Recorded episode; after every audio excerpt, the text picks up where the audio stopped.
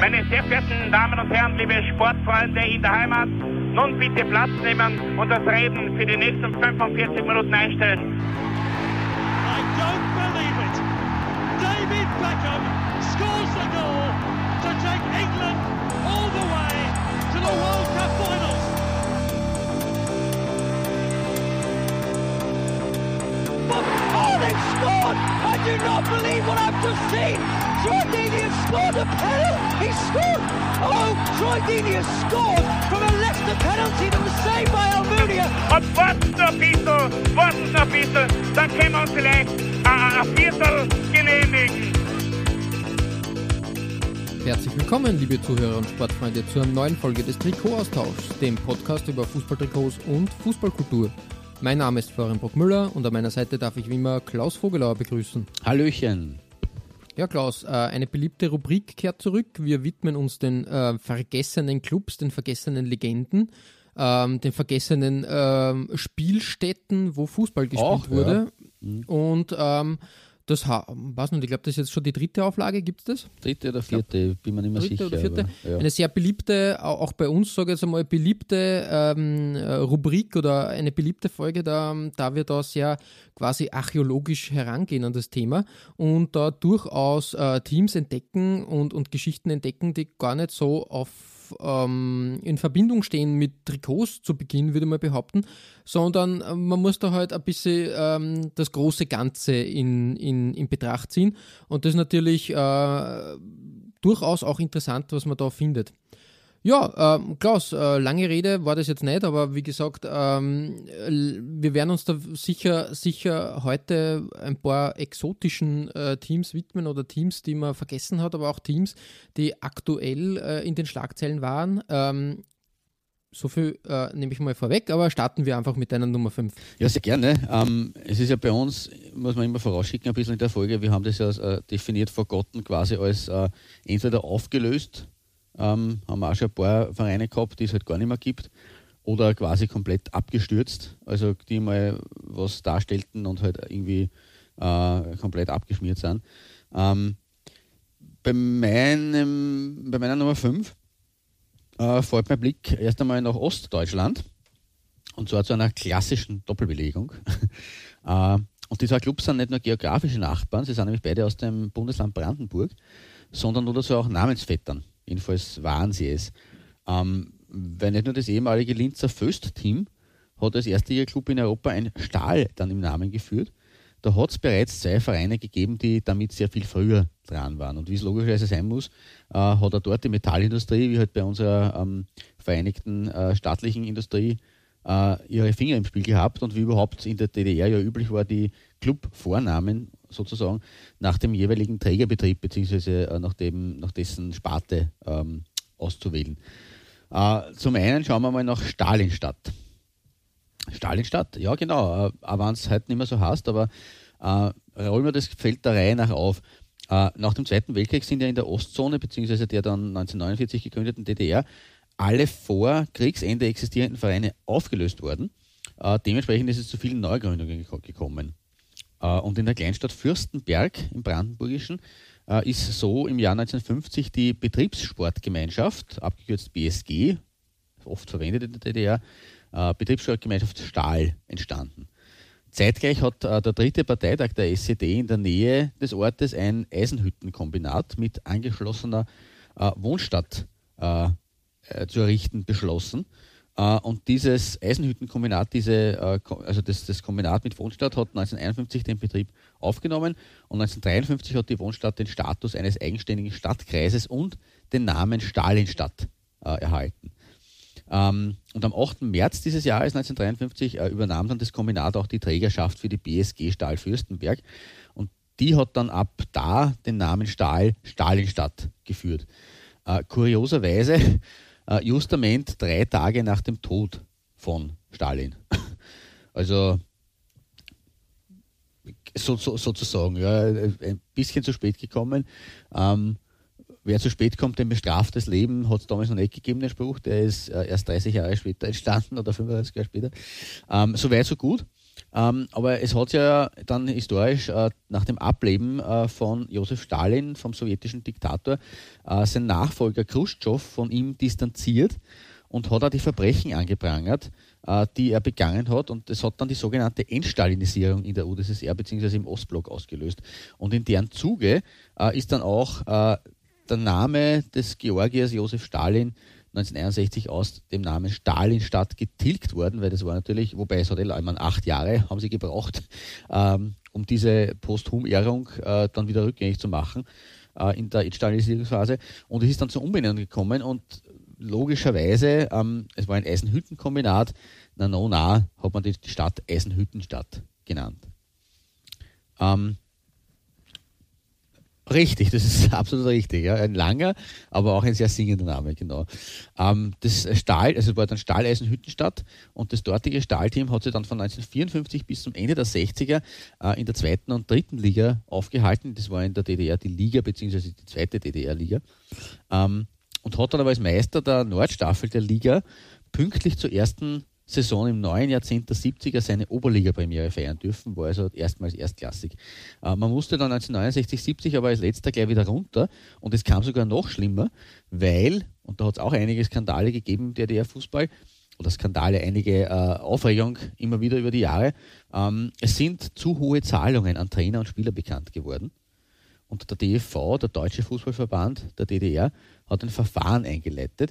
Äh, erschwerend ist dazugekommen, dass Hütte, wie der Spitzname dann schon war, ähm, schon neunzehnhundertsechsundsechzig, siebenundsechzig einen Vier-Punkte-Abzug kassiert hatte, äh, weil sie ähm, ein unerlaubtes Ziehen äh, vollführt hatten. Also Ziehen äh, von, von Spielern, das war damals die Bezeichnung für, ein Ab- für Abwerben von Spielern.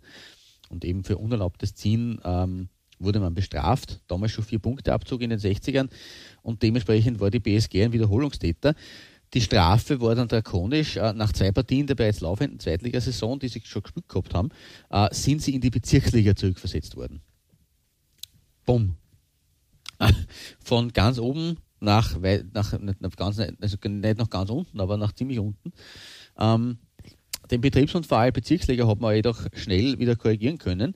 Ähm, hat äh, den Wiederaufstieg geschafft und hat dann achtzehn Jahre am Stück in der Zweitklassigkeit verbracht. Und damit ist Stahl Eisenhüttenstadt hinter Wismut Gera äh, auf Platz zwei in der ewigen Tabelle der D D R-Liga zu finden. Also auf der Platz zwei der ewigen Zweitliga-Tabelle der D D R. Ähm, da waren sie ta- tatsächlich ein, ein Urgestein, wenn man so will, äh, die, äh, die Sportvereinigung Kräuter Fürth oder d- das Fortuna Köln der D D R ein bisschen. Ähm, Uh, und just in den Wendejahren, und das kommen wir dann schon eben uh, auf die, auf die jüngere Zeitgeschichte zurück, uh, hat das Team dann sogar die Rückkehr in die, in die Oberliga geschafft, ganz nach oben für die letzten zwei Jahre, die die Oberliga überhaupt existiert hat, uh, wäre eigentlich ja die Basis für eine glorreiche Zukunft gewesen, aber man hat noch Platz neun in der vierzehner Liga neunzehnhundertneunzig einundneunzig dann in der Qualifikationsrunde die Teilnahme in der zweiten Bundesliga uh, verpasst und ist damit quasi von der ersten in die Drittklassigkeit gestürzt. Weil man musste dann in der ähm, Oberliga Nordost, Staffel Mitte, glaube ich, war das damals, hat damals drei Staffeln gegeben, äh, musste man dann spielen ab Beginn der neunziger. Aber immerhin ist Hütte im Pokalendspiel dieses Jahres gestanden und das nun dazu gegen Doppelgewinner Hansa Rostock, man hat also verloren. Ähm, aber die Folge dieses, dieses, äh, dieser Niederlage gegen den, gegen den Meister Hansa Rostock war, dass man äh, im Jahr darauf als Drittligist nicht nur am ganz speziellen gesamtdeutschen Supercup, der damals ausgetragen wurde, mit beiden Cupsiegern und beiden Meistern, äh, sondern auch am Europacup der Cupsieger teilnehmen durfte. Das war ja damals noch äh, die Regel so, dass der, der, verlorene, äh, der, der, der, der, der, der Finalverlierer äh, am Cupsiegerbewerb dann teilnehmen durfte, wann der, der, der Cupsieger schon irgendwie, irgendwo andersweitig äh, qualifiziert war. Ähm, mittlerweile ist es ja so, dass in der Europa League die Regel gilt, dass der, der Liga, der, der nächste aus der Liga nachrückt und nicht mehr der Cup-Verlierer, damit sie vermeiden, irgendwelche, wenn ein Drittligist im Cup-Endspiel steht, äh, der das dann verliert, dass der dann die, das Land vertritt. Hätte, hätte zwar Charme, man, wir haben das mit Pasching gehabt und da ist kein, hat auch als Zweitliga, ähm, äh, als Zweitligist dann Europacup spielen dürfen, aber ja. Das, so konzentriert man sich das Ganze nur mehr auf die, auf die Erstligisten und auf wirklich die stärkeren Vereine, ist ja okay so. Aber damals war es eben noch anders. Ähm, man ist gegen Galatasaray gleich angetreten in der ersten Runde und hat sie wacker geschlagen, ähm, ist aber mit, mit eins zu zwei und null zu drei ausgeschieden und das, das Ganze sollte dann das letzte Hallali des Clubs bleiben. Ähm, Im D F B-Pokal hat man seitdem auf fünf Partien immerhin noch gebracht. Äh, gleich neunzehnhunderteinundneunzig, zweiundneunzig in der ersten Hauptrunde scheiterte man bei Blau-Weiß Parchim. Auch ein Name, der ähm, zwar aus dieser Wendezeit bekannt ist, aber pff, ja, auch nicht so der bekannteste, äh, der, der, der berühmteste Club, an dem man scheitern kann. Äh, ein Jahr später ist man dann immerhin, hat man auch immerhin Runde drei erreicht und ist dort dann gegen R W E ausgeschieden. Und der bislang letzte Cup-Auftritt war zweitausendzwei, zweitausenddrei. Ähm, ein knappes null zu eins in der ersten Runde gegen Werder Bremen. Ähm, in der Meisterschaft hat dann der E F C Stahl, wie man jetzt mittlerweile sich umbenannt hatte, äh, neunzehnhundertvierundneunzig als Zweiter der N O e V Oberliga Nord locker zunächst einmal äh, hat man die Qualifikation für die neu geschaffene Regionalliga Nordost geschafft. Ähm, und dort sind ein Wiedersehen mit alten Bekannten gegeben, mit Carl Zeiss Jena, Energie Cottbus, Union Berlin, Erzgebirge Aue, die waren damals alle dann in einer Liga. Ähm, heikel ist es aber erst im Jahr zweitausend äh, geworden bei einer weiteren Reform. Ähm, die drittklassige Regionalliga wurde auf zwei Staffeln reduziert und Hütte hat die Quali diesmal nicht geschafft und damit nicht genug. Nach nur fünf Partien der Saison zweitausendvier zweitausendfünf äh, hat Eisenhüttenstadt Insolvenz angemeldet. Ähm, Im Nachwuchs hat es dann ab da, und das ist eine Ironie der Geschichte, wenn man sich zurückerinnert, eine äh, Spielgemeinschaft gegeben mit dem F C Fürstenberg, also eigentlich mit jener Stadt, aus der man irgendwo entstanden ist. Und die Kampfmannschaft ist ab zweitausendsieben nur mehr zwischen der siebten und sechsten Liga herumgependelt. Und im Sommer zweitausendfünfzehn leiteten, haben dann der E F C Stahl die Sektion Fußball der S G Aufbau Eisenhüttenstadt, der erste F C Fürstenberg und der Jugendförderverein Eisenhüttenstadt eine Fusion zu einem Großverein eingeleitet. Und dem sind die vier genannten Clubs am ersten Juli zweitausendsechzehn beigetreten. Ähm, dieser neue F C Eisenhüttenstadt äh, hat sich zur Corona-bedingten Unterbrechung im Abstiegskampf der sechsklassigen Brandenburg-Liga befunden. Ähm, dreizehnter nach dem Herbst waren wir da, fünf Punkte über dem Strich. Ähm, Auf Meisterkurs äh, im Übrigen liegt dort aktuell der große Derby-Gegner F C Frankfurt an der Oder, der Nachfolger des legendären Vorwärts Berlin-Teams, das ja dann nach Frankfurt äh, delegiert worden ist. Ähm, also momentan sind sie wieder, wieder sechsklassig, die Eisenhüttenstädter, ähm, als konzentrierter Fusionsverein. Äh, meine Trikots aus Eisenhüttenstadt heute sind aber beide aus der Saison neunzehnhundertneunzig einundneunzig. Das ist zum einen das Pokalfinalshirt gegen Hansa, sein wunderschönes dunkelblaues Adidas-Jersey und äh, das weiße Auswärts-Jersey zu Beginn der Spielzeit, äh, eben dieser Spielzeit im August neunzehnhundertneunzig hier gegen Lok Leipzig. Das sind sozusagen, ist meine erste Nummer fünf heute.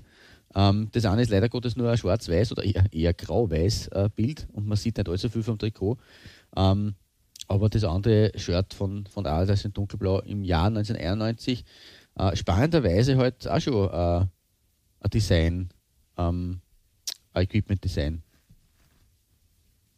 Also sehr früh. Hat mich sehr gewundert persönlich, muss ich sagen, aber es war vielleicht nicht exakt. Vielleicht war es einfach irgendwo ein Vorläufer. Ja, puh, gute Frage. Hm. Ja, vielleicht ist aus, aus, aus dem dann irgendwie das äh, weiterentwickelt mhm. worden, was der Design technisch ja. Mächt einige Schritte äh, voraus. Ja, ja. Genau. Mhm. Ja, also das auf jeden Fall mal zur Hütte.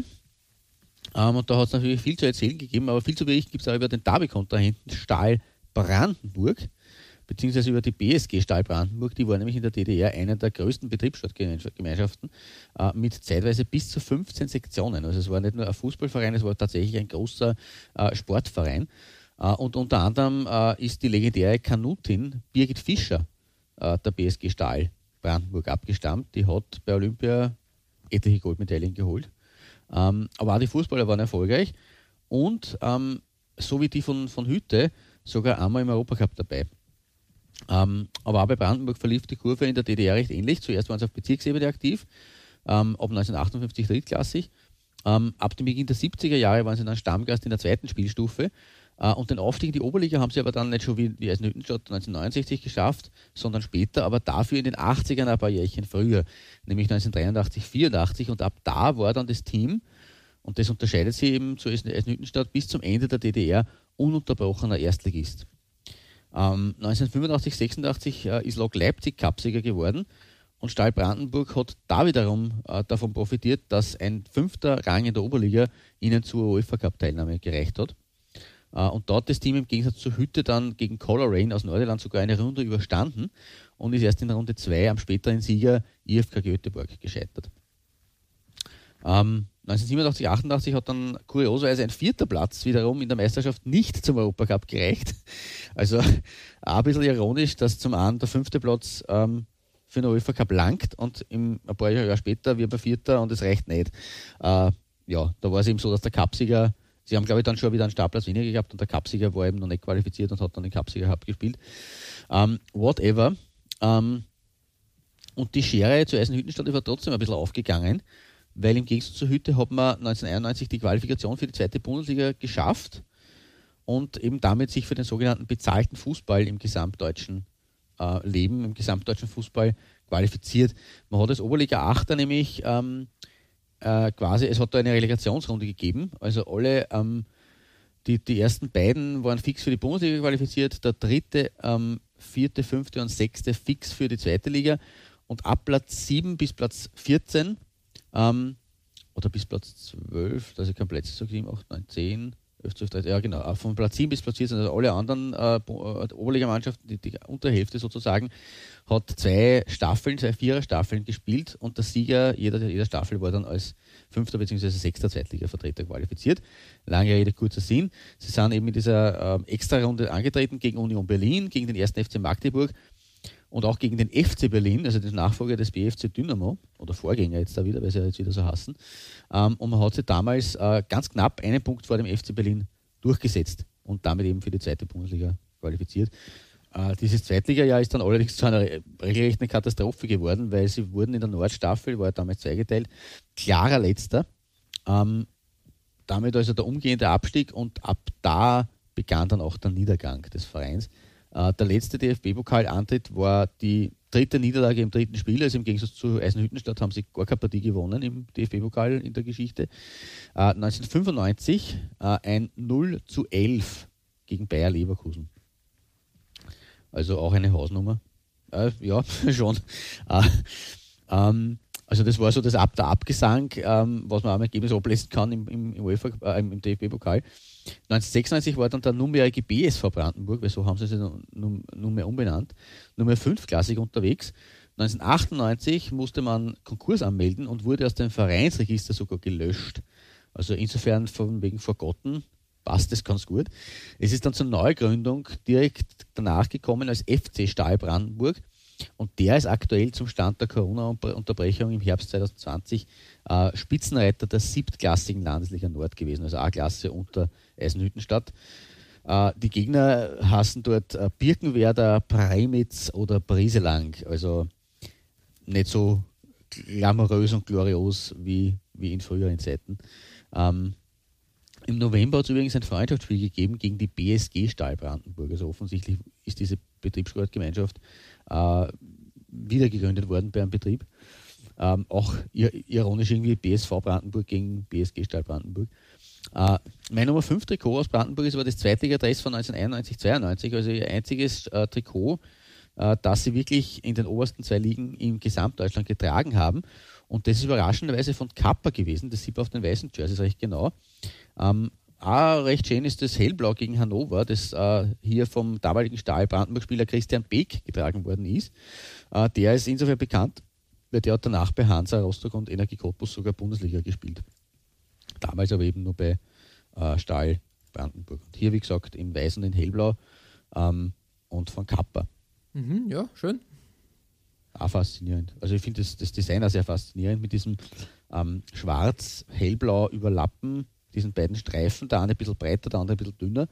Ähm, und so Dot-Design na, ne, ja, irgendwie in der Art. Ähm, geht das eine ins andere über, äh, ist auch ein Design, das man eigentlich so, also ich, das ich jetzt nicht so gekannt habe. Ähm, ich meine, der Goalie hat natürlich äh, U-Sport. Ja, ja, ja, das war äh, da, das ähm, aber ist auch üblich. Aber die Dressen sind, ja, jetzt nicht super überkreativ, ähm, halt einfach auch Farbe und dann dieser, dieser Mittelstreifen, der sich auf den Ärmeln auch weiterzieht. Aber finde ich ein schönes Designelement. Und mir hat es eben, wie gesagt, überrascht, dass Stahl Brandenburg äh, in der Wendephase von Kappa ausgerüstet wurde. Das hätte ich jetzt nicht vermutet, ehrlich. Ja, richtig. Ähm, ja, halt auch der Versuch, äh, schätze ich mal, von anderen Marken da relativ einfach und simpel in den deutschen Markt einzutreten, weil ich glaube, Kappa war vorher nicht so wirklich Vermutlich, ja. ähm, groß vorhanden in, in Deutschland, sage ich jetzt mal. Na, genau, richtig. Richtig, ja. Genau, so, äh, lange Rede, kurzer Sinn, das also meine beiden äh, Nummer fünf ähm, Teams aus der ehemaligen D D R, beziehungsweise aus Ostdeutschland. Ähm, wir äh, hüpfen weiter und begeben uns äh, bei dir, bei, deinen, bei deinem Auftakt auf Homeground nach Österreich. Ja, äh, ich habe die ganze Folge quasi unter österreichischer Flagge gestellt, weil ich habe mir mal angeschaut, wie das in Österreich der Fall war mit äh, Teams, die ja, verschollen sind oder, oder mal erfolgreich waren und dann abgetaucht sind. Da gibt es deren viele. Das ist immer wieder in Österreich gerade interessant, dass Provinzclubs, sage ich jetzt einmal, ähm, schnell nach oben kommen oder schneller nach oben kommen, dann vielleicht sogar Höhenflüge erleben und dann knallhart abstürzen. Und auf meiner Nummer fünf starten wir eigentlich mit einem sehr aktuellen Fall, der... Ein aktueller Absturz, der, ja. Ich habe über das ein bisschen ähm, noch, also der S V Mattersburg, nennen wir das Kind beim Namen, ähm, war eigentlich eine Mannschaft, sage ich mal, die etabliert war. Und ich glaube, äh, so einen Absturz in dieser Größenordnung hat es im österreichischen Fußball eigentlich schon länger nicht gegeben. Und jetzt würde natürlich äh, die Umbenennung von Austria Salzburg in Red Bull Salzburg äh, da mal außen vor lassen. Ähm, ja, das war ein, ein, ein Absturz, der jetzt, jetzt also das ist eine andere, wäre hart andere zu sagen, Absturz, ja, also, äh, eigentlich war es eine Übernahme und deswegen äh, ist das nicht eine selbstgewählte Neugründung und unten begonnen und also das ist jetzt kein hausgemachter genau, Absturz. Genau, richtig, aber dieser, dieser so. Absturz äh, in Mattersburg ist auf jeden Fall hausgemacht, aber nähern, nähern wir uns einmal der Sache etwas näher an. In Mattersburg, glaube ich, hat man vor diesem Skandal schon groß überlegt, wie kann man das tolle hundert-Jahr-Jubiläum feiern, denn ähm, neunzehnhundertzweiundzwanzig wurde der Verein gegründet und das wäre ja quasi nächstes Jahr gewesen dann per Ausstrahlungstermin. Ähm, ich glaube, ähm, da ist das ganz schön äh, reingegrätscht dann. Also die, die hundert-Jahr-Feier haben sich viele vermutlich anders vorgestellt. Ähm, interessanterweise in Mattersburg ist Fußball gespielt worden, also ist schon früher Fußball gespielt worden natürlich, aber hauptsächlich von, äh, von Studenten, die in Wien, also quasi die in Mattersburg äh, gelebt haben, dann nach Wien gegangen sind und dann halt äh, zurückgekehrt sind und dort Fußball gespielt haben. Erst äh, die Familie Sieber, die ähm, neunzehnhundertneunzehn von Wien nach Mattersburg gezogen ist, und deren Söhne in Wien sogar ja, Profifußball, also in der, in der, in der, äh, glaube ich, in der äh, österreichischen äh, Liga gespielt haben, ich glaube beim S P C Rudolfshügel, ähm, haben hier dann einen Verein etabliert, der dann zum S V Mattersburg wurde am zehnten Juni neunzehnhundertzweiundzwanzig. Äh, bereits äh, im Herbst neunzehnhundertzweiundzwanzig hat man dann ähm, in der burgenländischen Landesmeisterschaft gespielt. Ja, da haben wir aber nur zwei Kontrahenten gehabt, den A S V Neufeld und den S C Sauerbrunn, auch heute noch Vereine. Ähm, aber, aber anscheinend war da ähm, der A S V Neufeld das Maß aller Dinge im burgenländischen Fußball und äh, der neu gegründete S V Mattersburg hatte da die Schnauze voll. Und so hat man sich kurzfristig entschlossen, ähm, in den... Ähm, niederösterreichischen Verband zu wechseln, also quasi ins Nachbarbundesland zu wechseln. Ja, ähm, gut, das, die Grenze ist nicht so weit genau, weg, muss man sagen. Man, man hat sich da mehr Chancen erwartet, aber es war die, äh, die äh, Konkurrenz in den Landesligen dort ähm, aber auch erheblich höher, würde ich mal behaupten. Äh, nach dem Krieg ist man dann wieder zurückgewandert und dann hat der Erfolgslauf eigentlich, oder der Erfolgslauf, ja, ähm, die, die ersten Höhenflüge für, für die Mattersburger haben da begonnen, indem er in der B-Liga ähm, unterwegs war. Zum Beispiel, äh, glaube ich, äh, die äh, Relegation gegen den S V Stickstoff Linz hat man da gespielt und solche Dinge. Ganz interessant.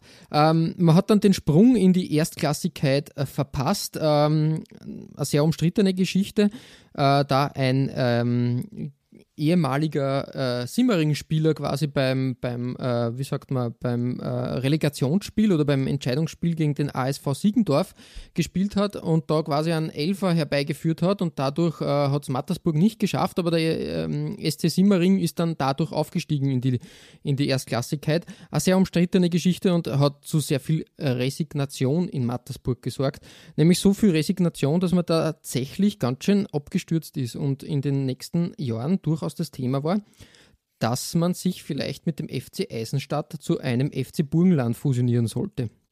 Wirklich? Das ist schön. Interessant, okay. dass, dass im Burgenland diese Ideen da waren, ähm, vor allem weil das in Niederösterreich ja auch dann Jahre später, Jahrzehnte später der Fall war.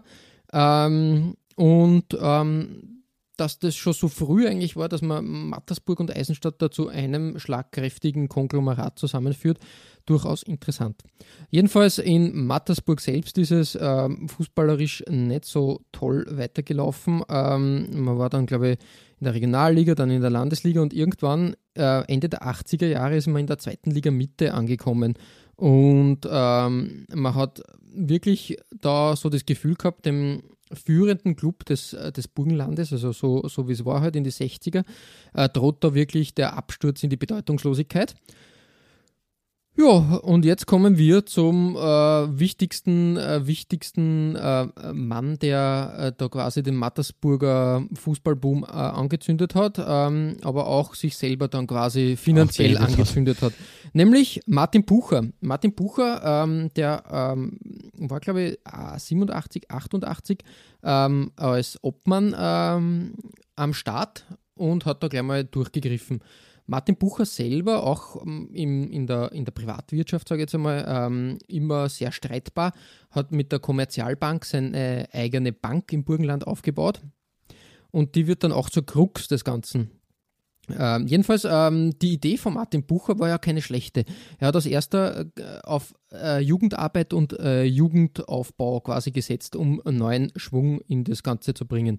Zusätzlich hat er aber schon sehr früh auch auf ähm, ähm, Legionäre mit großen Namen gesetzt. So hat es einen ungarischen W M-Teilnehmer Peter Hannig äh, gegeben, der, äh, der quasi der Star dann in Mattersburg war und, äh, und die, die auf, den Aufstieg in die Regionalliga Ost quasi ja, äh, mitgezogen hat. Man, man kann jetzt nicht an einem Spieler alleine einen Aufstieg äh, festmachen, das ist, glaube ich, ein bisschen vermessen. Nein, aber, aber es ist halt schon... Wenn er vorausgeht, schadet es nicht. Also wenn man so einen erfahrenen Mann hat, ist das schon ein Faktor, der, der mit, mit so einem, einem Zugpferd ist das natürlich interessant und das hat seine Eigendynamik bekommen. Na, jedenfalls ähm, hat sie dann ähm, die, äh, der, der S V Mattersburg einmal in der Regionalliga äh, etabliert und durfte dann auch in die zweite Liga aufsteigen, also in die zweite Bundesliga, damals erste Division genannt, ähm, und äh, zweitausenddrei ist tatsächlich das Unglaubliche, glaube ich, gescha- ge- gelungen und ich glaube zweitausenddrei ist man aufgestiegen dann, ja, äh, in die, in die, ja, in die Bundesliga. Und dort hat man sie eigentlich auch, wenn man, glaube ich, immer wieder, war es einmal oder zweimal, ich weiß gar nicht, das habe ich jetzt gar nicht so genau herausgearbeitet, äh, wieder abgestiegen ist, hat man doch wieder den, den, ähm, die, die Rückkehr geschafft in, in die Bundesliga. Ich glaube, es war nur einmal dieser, dieser, Last-Minute, Last-Spieltag-Abstieg, wo quasi vier Mannschaften irgendwie auf einen Punkt nur beieinander waren. Ähm, ich glaube zweitausendvierzehn, fünfzehn war das dann, ja. Genau, wo man daheim dann verloren hat gegen die Admira.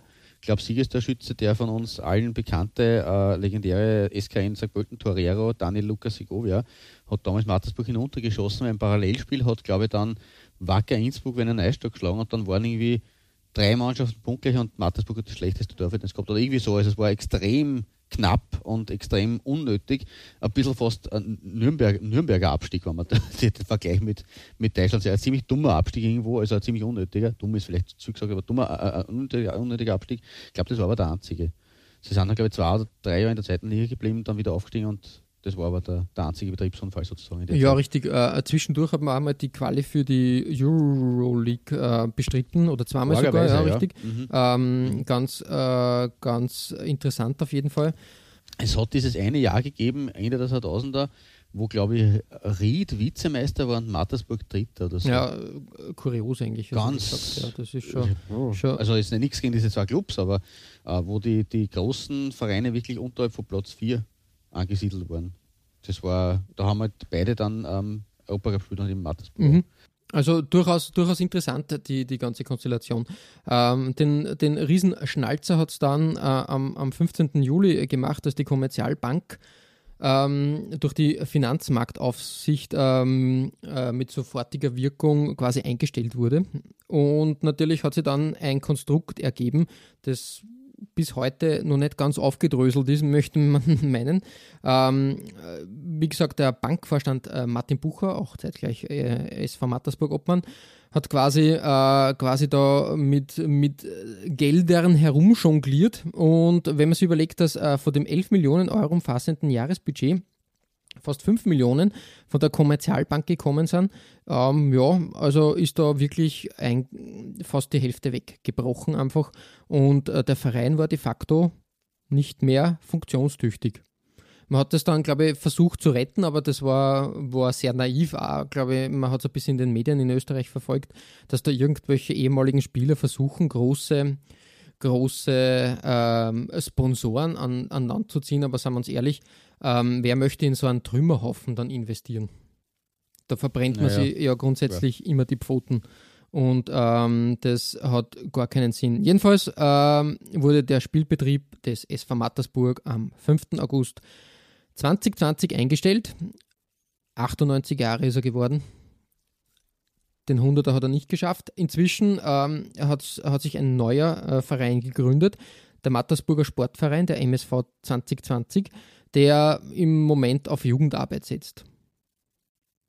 Irgendwann das ist einmal, ist das, ist einmal das, die Region ja, da ist. das Ziel, dass man wieder zumindest in der Landesliga im Burgenland auf, auftauchen wird, aber ja, da muss noch einiges passieren. Äh, wie gesagt, ich glaube, man fängt jetzt einmal ähm, mit einer U sechzehn Mannschaft äh, an, die zu, zu formen und mhm. mal schauen, wohin der Weg geht. Ja, so viel zum S V Mattersburg. Natürlich kann man auch sagen, der S V Mattersburg ähm, war auch ein Ausbildungsverein, würde man behaupten, der wichtige Spieler hervorgebracht hat, wie zum Beispiel man der wichtigste stimmt, ja. ähm, war sicher äh, Didi Kübauer, aber mhm. auch Christian Fuchs ähm, hat, hat dort gewirkt. Ähm, Carsten Janker ist jetzt kein Ausbildungsspieler dort äh, gewesen, aber, ah, der, aber war der, dort äh, der, der, quasi im, im, in, den letzten, in den letzten Zügen seiner Karriere.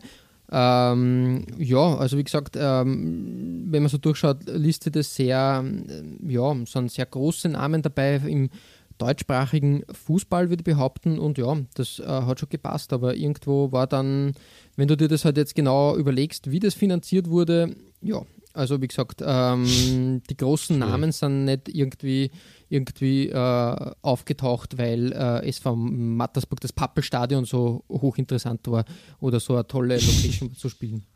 Ja, äh, so viel zum S V Mattersburg mal geschichtlich. Ich habe mir in der ähm, Trikothistorie da eine Besonderheit herausgepickt aus der Saison zweitausendneun zweitausendzehn. Ja. Da ja. habe ich auch die Augenbrauen jetzt haben es schon mal besprochen. ähm, das war die Phase, wo Do You Football äh, groß expandieren wollte, und in Österreich hat man Wacker Innsbruck ähm, am Tableau gehabt, unter Vertrag gehabt, und den S V Mattersburg. Ja, das Problem war aber Lieferschwierigkeiten, Geldprobleme, auch hier bei Do You Football. Und so konnten die Mattersburger in die Saison nicht mit passender Spielbekleidung starten. Sie hat, also neben dem, neben dem Bekleidungssponsor hat es aber auch einen Ballsponsor gegeben. Ähm, der war Derbystar, und die sind in die Bresche gesprungen, und so hat man in dem einen Jahr mit Derbystar-Trikots gespielt.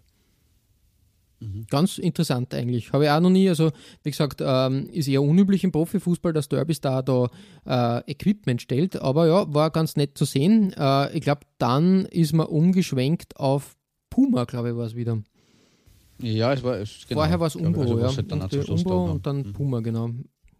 Ja, ja äh, so viel vom S V Mattersburg und ähm, ja, dem sehr ähm, erst kürzlichen äh, Abschied aus, aus dem äh, Profifußball. Ja, Klaus, ähm, auf deiner vier ähm, wird es jetzt intergalaktisch. Ja, kann man so sagen, genau, vom Vereinsvornamen äh, her gesehen. Uh, und wir reisen auch von der, dem D D R-Gebiet, dem ehemaligen, und von Österreich uh, weiter in den Osten. Uh, bei mir wird es wieder mal russisch bei den Forgotten Clubs. Uh, ich habe ja schon mal Torpedo Moskau auch besprochen, einer meiner, meiner liebsten, uh, eines meiner liebsten Wappen, und uh, irgendwie, ja, cooles Team. Um, und wir besuchen auch heute wieder die russische Hauptstadt, beziehungsweise diesmal uh, die Vorstadt, weil dort habe ich das Trikot uh, des neunzehnhundertsechsundvierzig gegründeten Vereins Saturn Ramenskoje gefunden. Du hast so richtig gesagt, das wird intergalaktisch. Ähm, Saturn, äh, der auch als F K Saturn Oblast Moskau bekannt ist. Ja, äh, zur weiteren Erklärung. Oblast ist die Bezeichnung für einen größeren Verwaltungsbezirk in Bulgarien, Kasachstan, Kirgisistan, Russland, der Ukraine und Weißrussland. Also ist er quasi ein ja, größerer Verwaltungsbezirk, der da ähm, äh, im Namen steckt. Ähm, Und damit müssen wir aber gleich wieder weiter auf die Namensgebung eingehen, weil Saturn hat von neunzehnhundertsechsundvierzig bis neunzehnhundertsiebenundfünfzig Krylja Sowetow geheißen, äh, dann bis neunzehnhundertneunundfünfzig Trud äh, Ramenskoja und von Februar zweitausendzwei bis Januar zweitausendvier äh, Saturn Renn T V. Also es dürfte eine T V-Station da auch im Spiel gewesen sein. Ähm, erst zwischen neunzehnhundertsechzig und zweitausendeins, beziehungsweise dann wieder seit oder ab Februar zweitausendvier, hat man F K Saturn Ramenskoja wieder geheißen. Äh, oder auch mit vollständiger Bezeichnung, Achtung, ich probiere mein, mein bestes Russisch, Gosudarstvennoye Uchreshdenye Moskowskoi Oblasti Futbolny Klub Saturn Moskowskaja Oblast. Ja, das muss man auf ein Trikot kriegen einmal. Ich glaube, das haben sie eh nicht versucht, so, so gescheit waren es, aber das ist halt anscheinend die komplette Bezeichnung des Clubs dann gewesen. Ähm, nachdem also Saturn eher am Anfang zunächst eher unterklassig gespielt hat nach seiner Gründung, äh, ist neunzehnhundertachtundneunzig der Aufstieg in die Premier League ge- gelungen und da ist man in den zweitausender Jahren gleich zweimal Sechster und einmal sogar Fünfter geworden, äh, wie überhaupt dieses Jahrzehnt ein sehr erfolgreiches war, weil das Team hat sich ab neunzehnhundertneunundneunzig bis zweitausendzehn ununterbrochen in der obersten Spielklasse gehalten, elf Jahre lang. Und durch den fünften Rang zweitausendsieben waren wir auch einmal im Europacup dabei. Äh, zwar nur im U I Cup, äh, aber immerhin. Da ist man dann am VfB Stuttgart gescheitert. Also es gibt sogar einen Deutschlandbezug zu Saturn Ramenskoje. Ähm, zweitausendneun fusionierte man dann mit dem Rivalen F K Chimki oder Schimki. Und ein Jahr später endete dann alles, wie so oft im Fußball, mit einem Knall. Uh, weil nach Saisonende zweitausendzehn, am dreißigsten Dezember, am Vorabend von Silvester, hat die Regierung uh, der Oblast Moskau, uh, die war Eigentümer des Vereins, uh, hat die Entscheidung getroffen, den F C, F K Saturn Ramenskoje zu liquidieren. Uh, damit passt es wieder Forgotten Club. Uh, es war aber damit nicht alles vorbei. Uh, zweitausendvierzehn ist es zur Reaktivierung gekommen, nach vier Jahren. Und der Verein ist in die, Zeit, in die drittklassige zweite Division aufgenommen worden. Immer ein bisschen verwirrend, äh, wann eine dritte Liga zweite Division heißt, aber okay. Äh, und dort stehen sie aktuell nach dem Herbst zweitausendzwanzig auf Platz eins der Gruppe drei. Also möglicherweise ante portas zum zweitliga Aufstieg, man wird es sehen. Ähm, bekannteste Spieler der großen Zeit in den zweitausender Jahren waren der Ex-Hertaner Solomon Okoronkwo und vor allem der achtundfünfzigfache finnische Nationalstürmer Alexei Eremenko. Ist mir zumindest der Begriff, der Herr Eremenko. Ähm, bekanntester Name auf der Trainerbank war zweitausendacht, zweitausendneun ein gewisser Jürgen Röber. Auch ein Name, den man kennt. Ähm, und aus der Röber-Ära, nämlich aus dem Jahr zweitausendacht, äh, stammt auch meine Nummer vier, äh, ein längst gestreiftes Shirt in blau und schwarz. Ich habe aber auch Grafiken von älteren Trikots gefunden. Ähm, da kann man sich ein bisschen durchswitchen. Das sind halt leider Gottes aber keine ähm, tatsächlich äh, wirklich greifbaren Trikots, es sind nur Grafiken. Dementsprechend, also es sind alle aus den zweitausender Jahren, logischerweise einmal sogar mit dem legendären K S C-Sponsor Ehrmann ähm, von Lotto. Also auch lustig, dass es da sich in Ramenskoje in der Vorstadt von Moskau wiederfindet. Und das Design ist auch ein recht spannendes gewesen im Jahr zweitausendeins. Ähm, das ist dieses, genau, das ist das zweitausendeins Home-Trikot gewesen mit, mit Ehrmann. Um, und dann habe ich von zweitausendzweihundert das Heimtrikot gefunden, das war ganz in Blau von Nike, relativ schlicht. Und zweitausendacht das dritte Trikot uh, in der Hüftpartie mit einer spannenden Grafik von Adidas. Aber von Adidas das uh, Home-Shirt zweitausendacht ist meine Nummer vier, ein klassisch schön schwarz-blau gestreiftes Shirt. Um, ja, und natürlich dieser Saturn Uh, ist schon irgendwie ein cooles Vereinswappen. Also da lassen sie sich nicht lumpen, die Russen. Ich weiß leider Gottes nicht, was das links ist, weil in der Mitte ist der Brust, äh, der, der, der, der, der, der Ausrüster. Ich nehme an, dass das links irgendwie das Wappen der Oblast Moskau möglicherweise mm, sein ja, kann. Das kann die ja, Besitzer des Clubs waren. Könnte hinkommen. Ne?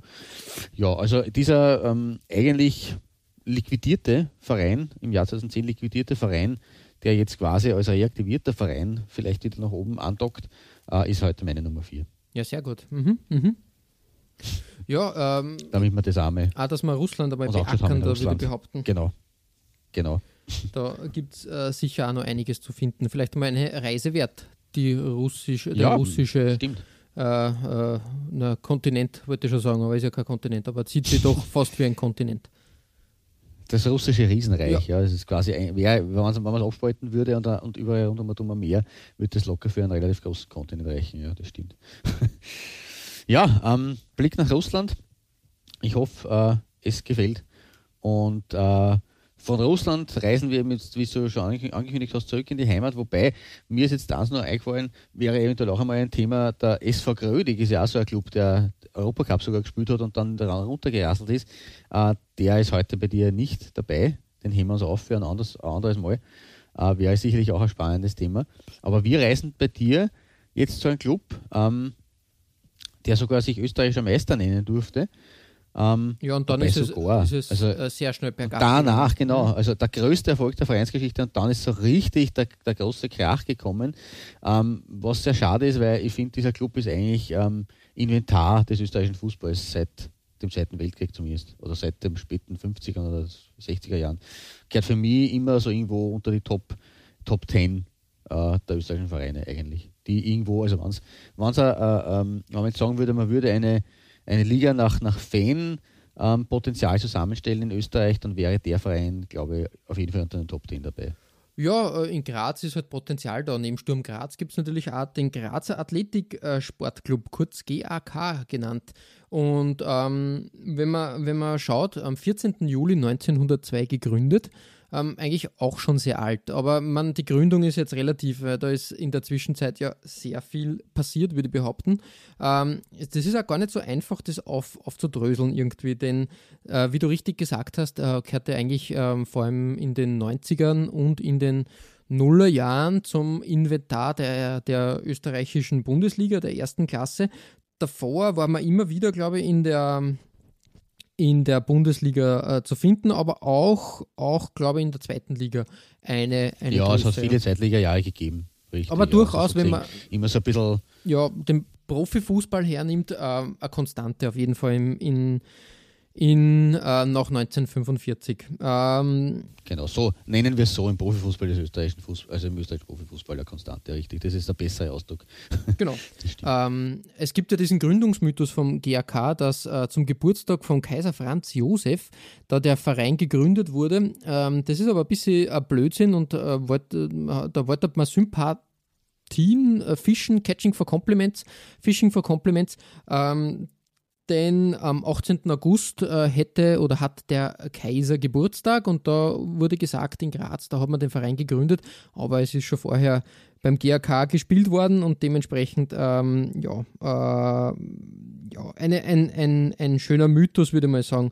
Äh, man sagt halt jetzt, äh, am vierzehnten Juli ist er gegründet worden und am achtzehnten August hat es das erste Mannschaftstraining gegeben. Ähm, wenn man sich das jetzt so anschaut, im Großen und Ganzen habe ich eh schon gesagt, äh, ich glaube, äh, vor, vor, dem, vor dem Zweiten Weltkrieg, äh, ja, glaube ich, hat man, hat man Messepokal auch gespielt und ähm, in der Amateurstaatsmeisterschaft waren wir unterwegs. Ja, das würde jetzt zu weit gehen. Ich möchte mich eher auf die siebziger und achtziger, neunziger und Nuller Jahre spe- spezialisieren. Ähm, wie ein klassisches äh, Formatradio quasi, die größten Hits der siebziger, achtziger, neunziger und jetzt. Ja, ähm, und äh, da ist mir aufgefallen, dass der G A K schon sehr früh in seinem Namen immer gerne andere äh, Sponsoren untergebracht hat und ja. zwar kuriose äh, Sponsoren. Wie zum Beispiel von neunzehnhundertzweiundsiebzig bis neunzehnhundertfünfundsiebzig war man der G A K Teppichland. Das ist, das, das habe ich nicht gewusst. Also wie gesagt, äh, das ist faszinierend. Der, der G A K Teppichland, also wie gesagt, Teppichland ist so ein ja, Heimwerkermarkt. Teppichland und Fliesen City hat das geheißen. Ja, und, ja, ja. Ähm, das, das ist mein Begriff. Siehst, mit, nur mit Teppichland, Teppichland und Fliesen City. Also quasi das war ein, Richtig, ein ja. Heimwerkerbedarf für Bodenbelege. Und die haben den G A K gesponsert. Und das war halt die Phase, wo er, glaube ich, in der war er da in der zweiten Liga? Ich weiß gar nicht. Also ähm, ja, es war boah. Ich schaue gerade, ähm, in der das muss aber die Zeitliga Zeit Nationalliga war man genau richtiger. Ähm, ja, äh, kurios auf jeden Fall. Ausrüster Adidas gewesen, die Trikots mh, ja, unspektakulär, aber das Teppichland war groß zu finden. Ähm, ein paar Jahre später hat man, äh, war man der G A K Ringschuh. Ja, das war, das ist man noch in der Genau, äh, eigentlich auch sehr kurios, weil Ringschuh, also das war ein, ein, ein ja, so wie äh, ein, ein Deichmann oder, oder welche, welche äh, Schuhketten äh, es da nur gibt. Halt Stiefelkönig, Stiefelkönig Ringschuh, Humanik, was auch immer. Äh, Ringschuh, ja, passt mir schon viel besser, wie ich finde, weil eben Ringschuh durchaus auch natürlich ein Logo ist, was irgendwie passt, und ja, Teppichland hat da sehr, ähm, ja, klingt da sehr komisch. Äh, was mir bis heute gef- gefällt, ist das alte G A K-Logo, dieses aus den mh, achtzigern oder, oder äh, späten siebzigern, das hat irgendwas, das finde ich ganz cool, eigentlich dieses grafische Element mit dem, mit dem Pfeil nach oben beim K, also das, das ist echt gelungen und glaube ich findet jetzt wieder statt. Ist, glaube ich, wieder verwendet worden oder wird verwendet. Wirklich? Okay. Also Sie haben es jetzt quasi als, äh, ich will jetzt nicht so viel ver- vorwegnehmen, aber quasi neu durchgestartet nach dem zweitausendzehner äh, Jahr Crash, also zweitausendzehn, Beginn der zweitausendzehner Jahre, ähm, und heißen jetzt eigentlich G R K neunzehnhundertzwei. Ja, richtig. Nein, ähm, Sie haben, Sie haben den Stern jetzt, also nicht das, äh, ja. Ja. Das, genau, richtig. Darum. Also, aber vielleicht, äh, zumindest ist eine Spitze auch wieder dabei im neuen ja. Logo. Der Pfeil, aber, aber Stern. Aber wäre schön, wenn man das, also da bin ich bei dir, wenn man das wieder irgendwie aufleben lassen könnte, was wahrscheinlich vereinsrechtlich ein bisschen schwierig ist, weil es ja eben ein neuer ja, das Konstrukt Verein ist, ist da ist. Nicht easy ja, zum ja. Durchschauen. Ähm, genau. neunzehnhundertzweiundneunzig, dreiundneunzig war Tro Ausrüster, da haben wir wieder Tro. Und ja, geil, äh, da hat man äh, Trumba äh, als, als mhm. äh, Ausrüster gehabt und Tankrot, dass man da gleich zwei große Sponsoren platziert hat, ähm, typisch österreichisch würde ich behaupten. Ja, aber absolut. neunzehnhundertsechsundneunzig ähm, war das erste Mal, wo man für Furore gesorgt hat, im UEFA Cup mit einem jungen... Ja. Im, Entschuldigung, ja. Im, im Übrigen, dieses Tankrot äh, kann man auch wieder als Querverbindung und Werbehinweis auf unsere äh, Tank, auf Tankenfolge nehmen. Ja, richtig, auch, richtig. Sieht man auch wieder, wie Tankstellen oder, oder, oder Petroleum... Also äh, äh, äh, äh, äh, ta- ja, Tanken einfach in, in der österreichischen äh, Vereinslandschaft präsent wurden. Richtig. ähm, in dem Jahr sechsundneunzig hat man im UEFA Cup gegen, gegen Inter Mailand gespielt. Und das war eigentlich auf dem Papier eine klare Sache. Aber der G A K hat sie, hat sie da sehr gut gehalten ähm, und hat für Furore gesorgt und... auf dem Bild zu sehen, ein junger Alexander Manninger, der sich durch diesen Auftritt ja, wirklich in die Auslage gespielt hat. Und dann tatsächlich... Aber man, man kennt ja fast gar nicht mit diesem, mit diesem Ausblasen und mit diesen Haaren, wie es so komisch... Man muss echt überlegen müssen, aber das ist... Da hätte übrigens ein, ein, ein, ein nicht, nicht mehr ganz so junger Ivan Samaran. Ja, richtig, richtig. Da hat er geschaut, was, ja. was ja. Alexander Alex so Manninger so tut.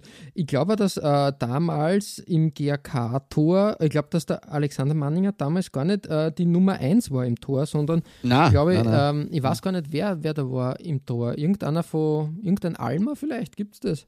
Nicht Robert, sondern... Mhm.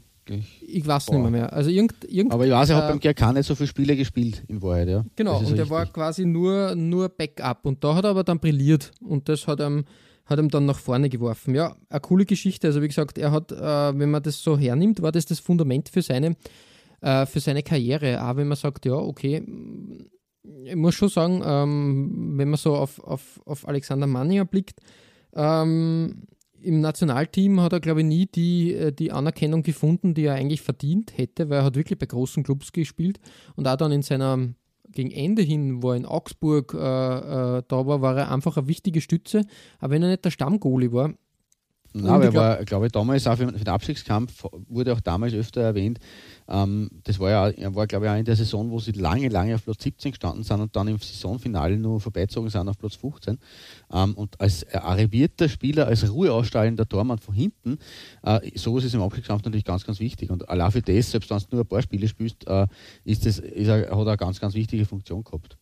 Ja, und dann, glaube ich, die größte Ja, so eine Art Adelung war, ähm, Jürgen Klopp hat ihm quasi dann genau, äh, ja. zu Liverpool geholt, als dritten Torwart, mhm. ähm, mit dem, äh, ja, mit dem Vermerk sozusagen, er braucht einen erfahrenen und internationalen topgeprüften Torwart, der die genau. jungen äh, Goalkeeper in Liverpool quasi als Mentor äh, unterstützt. Mhm. Und das ist, glaube ich, ein ja. sehr großes, ein großes Lob.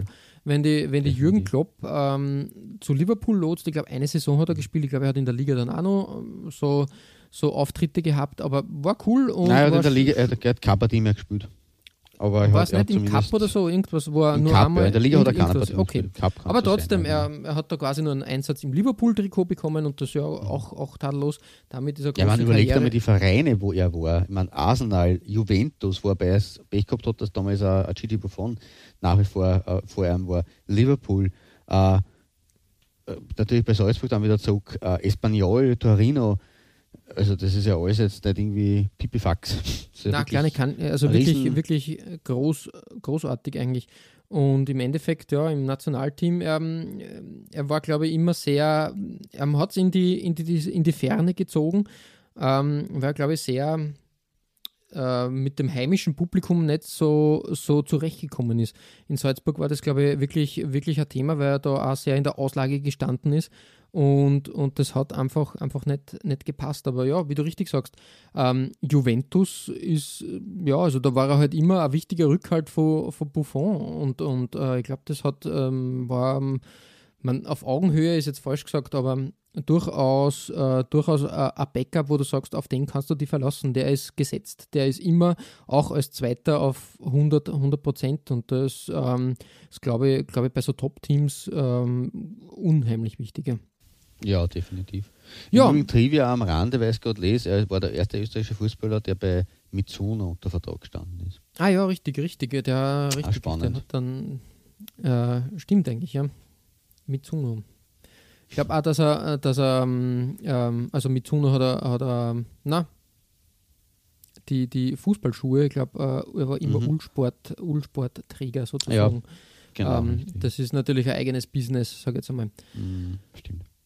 Mehr dazu in einer kommenden Torwartfolge vielleicht einmal wieder. Genau. Genau, und dann hat man äh, zweitausendvier den, ähm, den äh, Meistertitel geholt und zweitausendsieben Insolvenz angemeldet. So schnell ja, so kann es gehen. gehen so viel gefeiert, würde man vielleicht sagen. Und ähm, in der Zwischenzeit ist viel passiert. Ich glaube, es hat zweimal, äh, zweimal ein Insolvenzverfahren gegeben. Also quasi äh, der neu gegründete Verein ist insolvent, wieder insolvent gegangen und dann, ähm, dann hat man nur mehr bei Null beginnen müssen. Und inzwischen ist man in der zweiten österreichischen Liga angekommen, ähm, womöglich vielleicht irgendwann einmal ein Aufstieg in die erste Liga greifbar. Schauen wir mal. Ähm, ja, es wäre aktuell ist es ja so, dass sie quasi, also sie haben ja damals Anfang der zweitausendzehner Jahre, äh, dass sie dieses sagenumwobene Skandalspiel äh, gegen Hartberg gegeben um den Zweitliga-Aufstieg, wenn ich mich recht entsinne, ähm, wo es dann, glaube ich, Ausschreitungen ergeben hat von den G R K-Fans und der G R K das Rückspiel null zu drei klar verloren hat. Also das war, da waren sie schon ähm, vor der zweiten Insolvenz, glaube ich, wieder an der Schwelle zur zweiten Liga, haben das dann wieder ähm, verbockt, unter Anführungszeichen, und haben, da, da haben wir dann ganz von unten anfangen müssen, aus der zweiten Klasse heraus, glaube ich, in, in der Steiermark, und haben sie jetzt hochgearbeitet in die zweite Liga. Und derzeit ist es ja so, ähm, Stand ähm, früh, Frühjahr zweitausendeinundzwanzig, dass äh, der, Belf, der Zweitliga-Tabellführer S V Lafnitz und nicht aufsteigen will und der Zweitliga-Zweite Liefering nicht, auf, nicht aufsteigen darf, weil sie ja Red Bull Salzburg Farm-Team sind. Und damit ist es so, Ähm, dass sie aktuell der dritte bis siebte, weil die sind alle knapp beieinander in der zweiten Liga, um den Aufstieg matchen, weil der dritte Platz dann quasi ähm, berechtigt, ich weiß jetzt nicht, ob mit Relegation spielt oder nicht, gegen den letzten von der Bundesliga. Und da in diesem Pool finden sich Wacker Innsbruck, Blaues Linz, äh, aus der Klagenfurt und eben auch der G R K. Also sie kämpfen momentan schon um den Aufstieg, so gesehen. Alle vier weil eigentlich, zwar, eigentlich äh, genau, vom Namen her erstligatauglich. Richtig, ja. Das ist das Gute an der Anführungszeichen, dass die ersten zwei Teams deswegen also nicht aufsteigen wollen oder dürfen, weil dadurch, die, weil sie, die wären punktemäßig schon ein bisschen weg. Also da wäre es dann, ja, ja, deswegen natürlich wäre es eine Chance für den G R K. Ja, richtig, richtig. Schauen wir mal, wie es geht. Es bleibt spannend in der Liga. Genau. Ähm, damit schließen wir unsere, äh, unseren G R K-Ausflug. Äh, haben da ähm, etliche kuriose Trikots gesehen, sage ich jetzt mal. Das Ulsport-Trikot nur ähm, durchaus kurios, weil es äh, so rot-weiß quasi half-half ist. Ähm, nicht, nicht das beste Design, wie ich finde, muss ich sagen. Äh, schaut, schaut für den G R K irgendwie komisch aus. Ähm, da gehört ein reines rotes Trikot als, als Heimtrikot, meiner Meinung nach. Aber es, schaut, es, schaut, es hat ein bisschen was von P S V. Ja, oder von Feyenoord irgendwie. Ist, es ist nicht ganz mein Geschmack, aber durchaus, ähm, ja, Ulsport, äh, auch kurios oder interessant, dass die damals da so, äh, so im, im österreichischen Fußball da waren. Ja, äh, Klaus, wir hüpfen weiter ähm, von Graz nach Kärnten, quasi ins Nachbarbundesland. Ja, wobei das äh, ist relativ, weil streng genommen ist meine Nummer drei heute, so wie schon meine bisherigen Vereine, äh, nach dem Zweiten Weltkrieg bzw. neunzehnhundertsechsundvierzig gegründet worden äh, und nicht erst in, im, im aktuellen Jahrtausend, weil wir behandeln einen Kärntner Club aus Oberösterreich, wenn man so will. Ähm, du wirst wahrscheinlich auch noch ein bisschen was dazu sagen oder haben auf deiner Nummer drei, weil da haben wir quasi sozusagen eine Kombibelegung, wie ich das schon gesehen habe. Ähm, ja, ich, ich schaue mal circa eineinhalb bis zwei Jahrzehnte in unserer österreichischen Fußballlandschaft zurück. Ähm, es gab nämlich den Askö Pasching aus der Gemeinde Pasching am Südwestrand von Linz. Und der war zu Beginn des Jahrtausends die Überraschungstruppe im heimischen Kick. Äh, sie sind zweitausendzwei ähm, aus einer achttausend Einwohner-Gemeinde von der Regionalliga in die Bundesliga durchmarschiert. Ähm, und die Schwarz-Grünen haben damals dort fünf Jahre lang immerhin gespielt und haben, so wie Grödig dann eine Zeit später, als Kleiner für richtig Wirbel gesorgt. Ähm, in der Debütsaison zweitausendzwei zweitausenddrei waren wir sehr lange auf Platz zwei, sensationellerweise, äh, und sind schließlich auf Platz fünf ins Ziel gekommen und damit immerhin noch in den U E F, in, in den U I Cup. Ähm, da wirst vielleicht du noch ein bisschen was dazu sagen, das möchte ich jetzt nicht vorwegnehmen. Ähm, zu dieser Zeit hat der Askö aber schon F C Superfund geheißen. Ähm, davor war es, glaube ich, der S V Plus City Pasching nach dem Einkaufszentrum dort.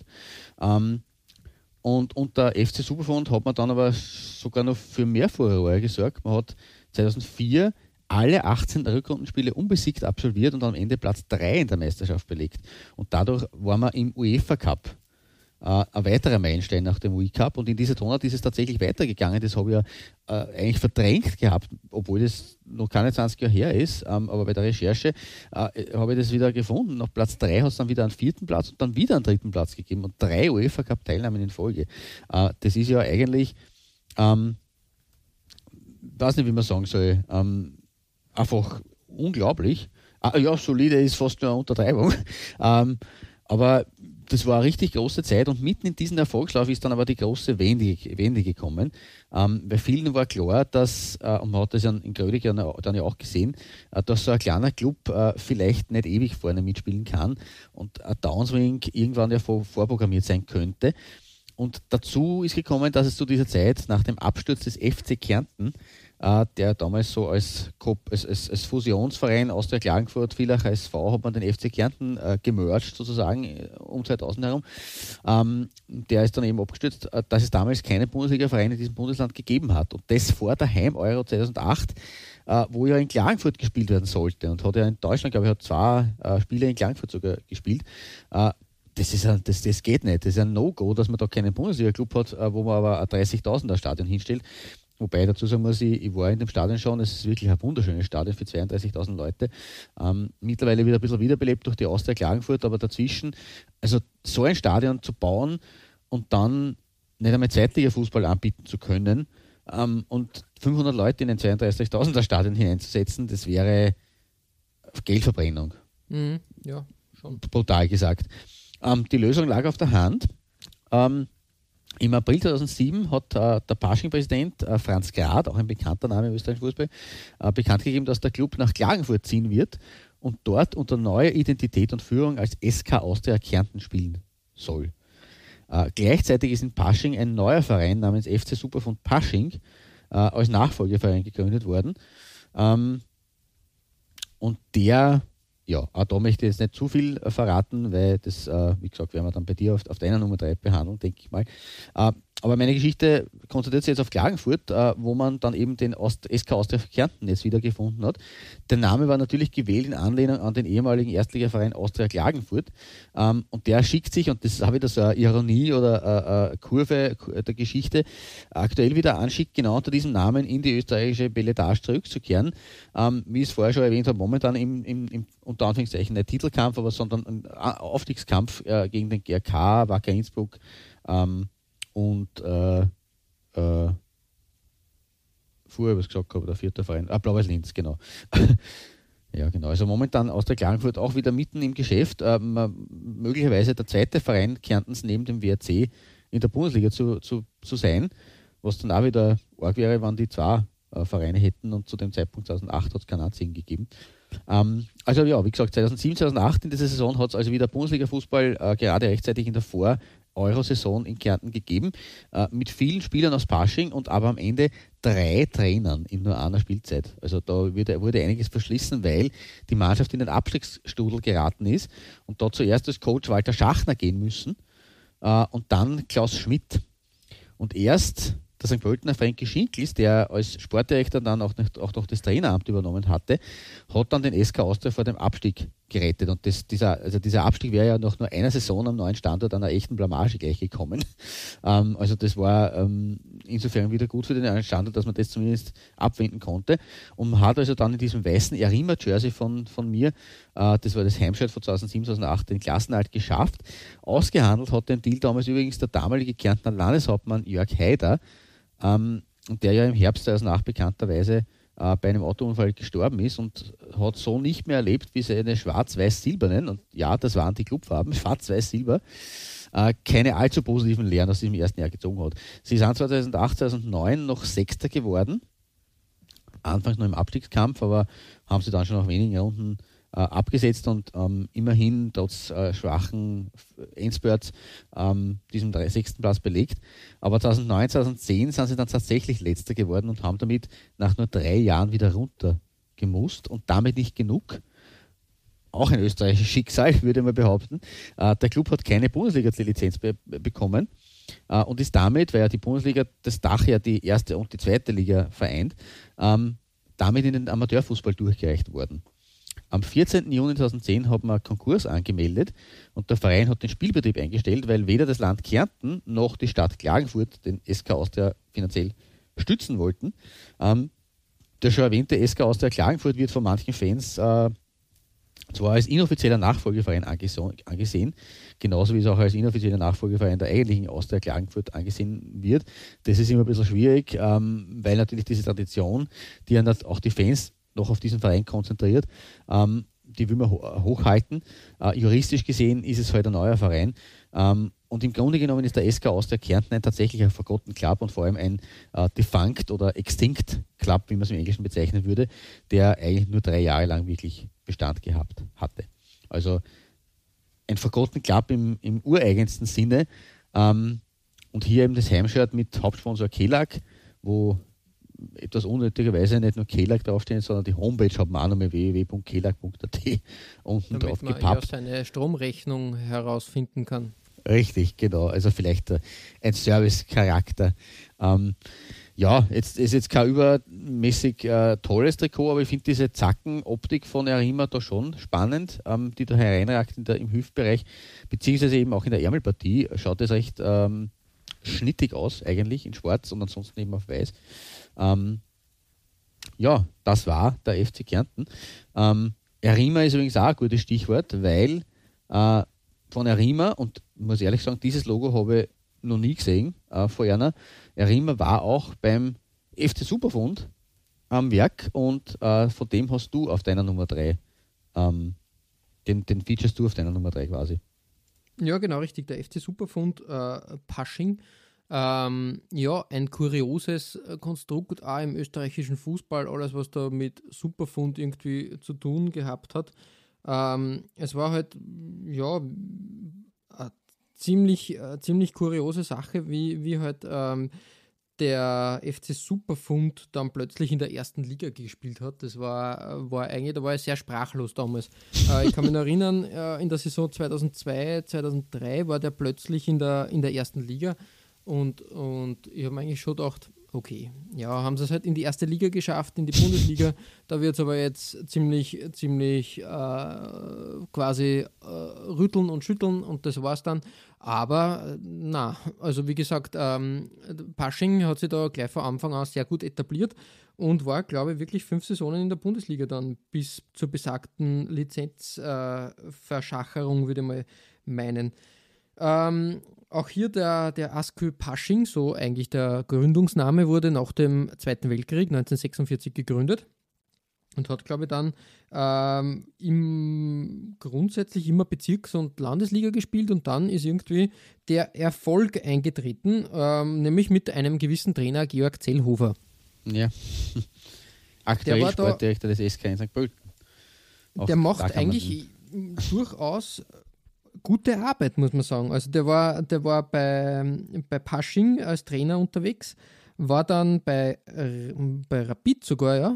Vor Rapid ja, das war die Zeit, wo er Rapid dann so Austria. Also das, das sind halt, da habe ich aber wieder gesehen, dass das schwierig ist bei den Großvereinen in Wien. Selbst wenn man sich ähm, in, Bundesl- in den Bundesländern einen großen Namen macht, dass man dort dann reüssiert. Das, da hat er nämlich keine leichte Zeit gehabt. Muss man auch sagen. Ja, voll, richtig, richtig, du sagst das. Naja, Leider. jedenfalls ähm, hat er irgendwie diese, also wie gesagt, dieses ähm, Regionalfußball-bedingte, das, das lässt manche, manche Visionäre aufblühen, und ich glaube, äh, Georg Zellhofer war durchaus so ein Visionär oder ist so ein Visionär, der im ländlichen Raum seine Visionen verwirklichen kann. Ja, beim, definitiv. Bei, in, in Pasching ist es gelungen, denn ähm, der Altach hat ja sehr gute Arbeit geleistet. Ne? Ja, richtig. Ich habe da ein Sportdirektor. Ein Bild aus der Saison zweitausenddrei äh, gefunden, da hat Pasching im U I Cup gespielt, auch ein längst äh, zu Grabe getragener Wettbewerb. Ja genau, das erwähnte, und die erwähnte erste Qualifikation gleich mal für internationale Meriten. Richtig, und da hat man ähm, vier zu null gegen Werder Bremen äh, gewinnen können, was natürlich eine ziemliche Klatsche für, für Bremen war. Also das war, äh, sitzt noch immer tief. Zweimal hat ein gewisser Edi Glieder da äh, genetzt. Äh, und erst, glaube ich, gegen Schalke war, war dann, war ja. dann Ende im Finale. Aber für, man muss, für Edi... Man muss da mhm. erwähnen, Entschuldigung, den, den, den, äh, die Unterbrechung, aber man muss da erwähnen, äh, dieses vier zu null gegen Werder ist ja in der Retrospektive noch sensationeller gewesen, weil das war eben zu Beginn der Saison zweitausenddrei, zweitausendvier im Sommer. Und am Ende der Saison zweitausenddrei, zweitausendvier war wer deutscher Meister? Der S V Werder Bremen. Also man hat äh, den, den Verein äh, mit vier zu null zertrümmert, der in der Folge, also in der laufenden Saison dann äh, die Bayern eigentlich äh, ja, wirklich Wahnsinn. sehr klar distanziert hat. Aber da war, war halt wieder der, der Underdog dahinter sozusagen. Also ja, groß, großes, äh, ja, fußballerisch gesehen ein Wahnsinn eigentlich, was da, was da los war. Genau.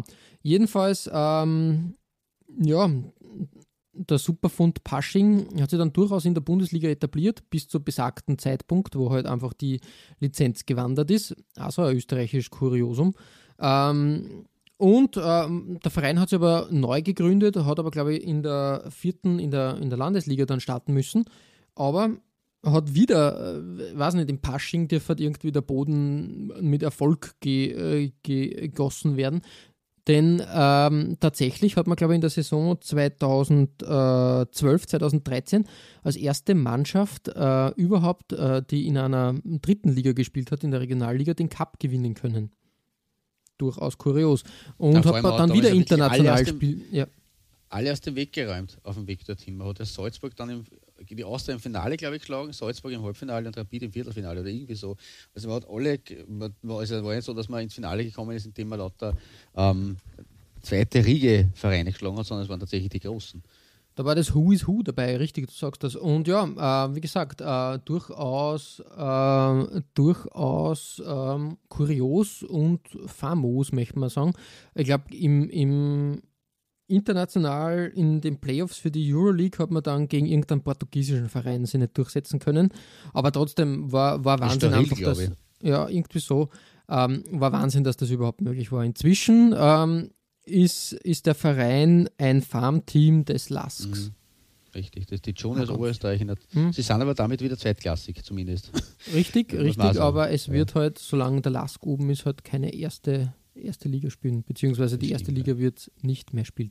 Ja, äh, das Arima-Trikot ähm, ja, ist nichts Besonderes. Ich habe das nur wegen dem Logo auch gewählt, weil das ja mhm. ähm, kurioses Arima-Zwischending-Logo ja. ist, zwischen ja. dem alten und dem wieder neuen alten sozusagen, äh, ist genau. das äh, Arima-Logo so dargestanden.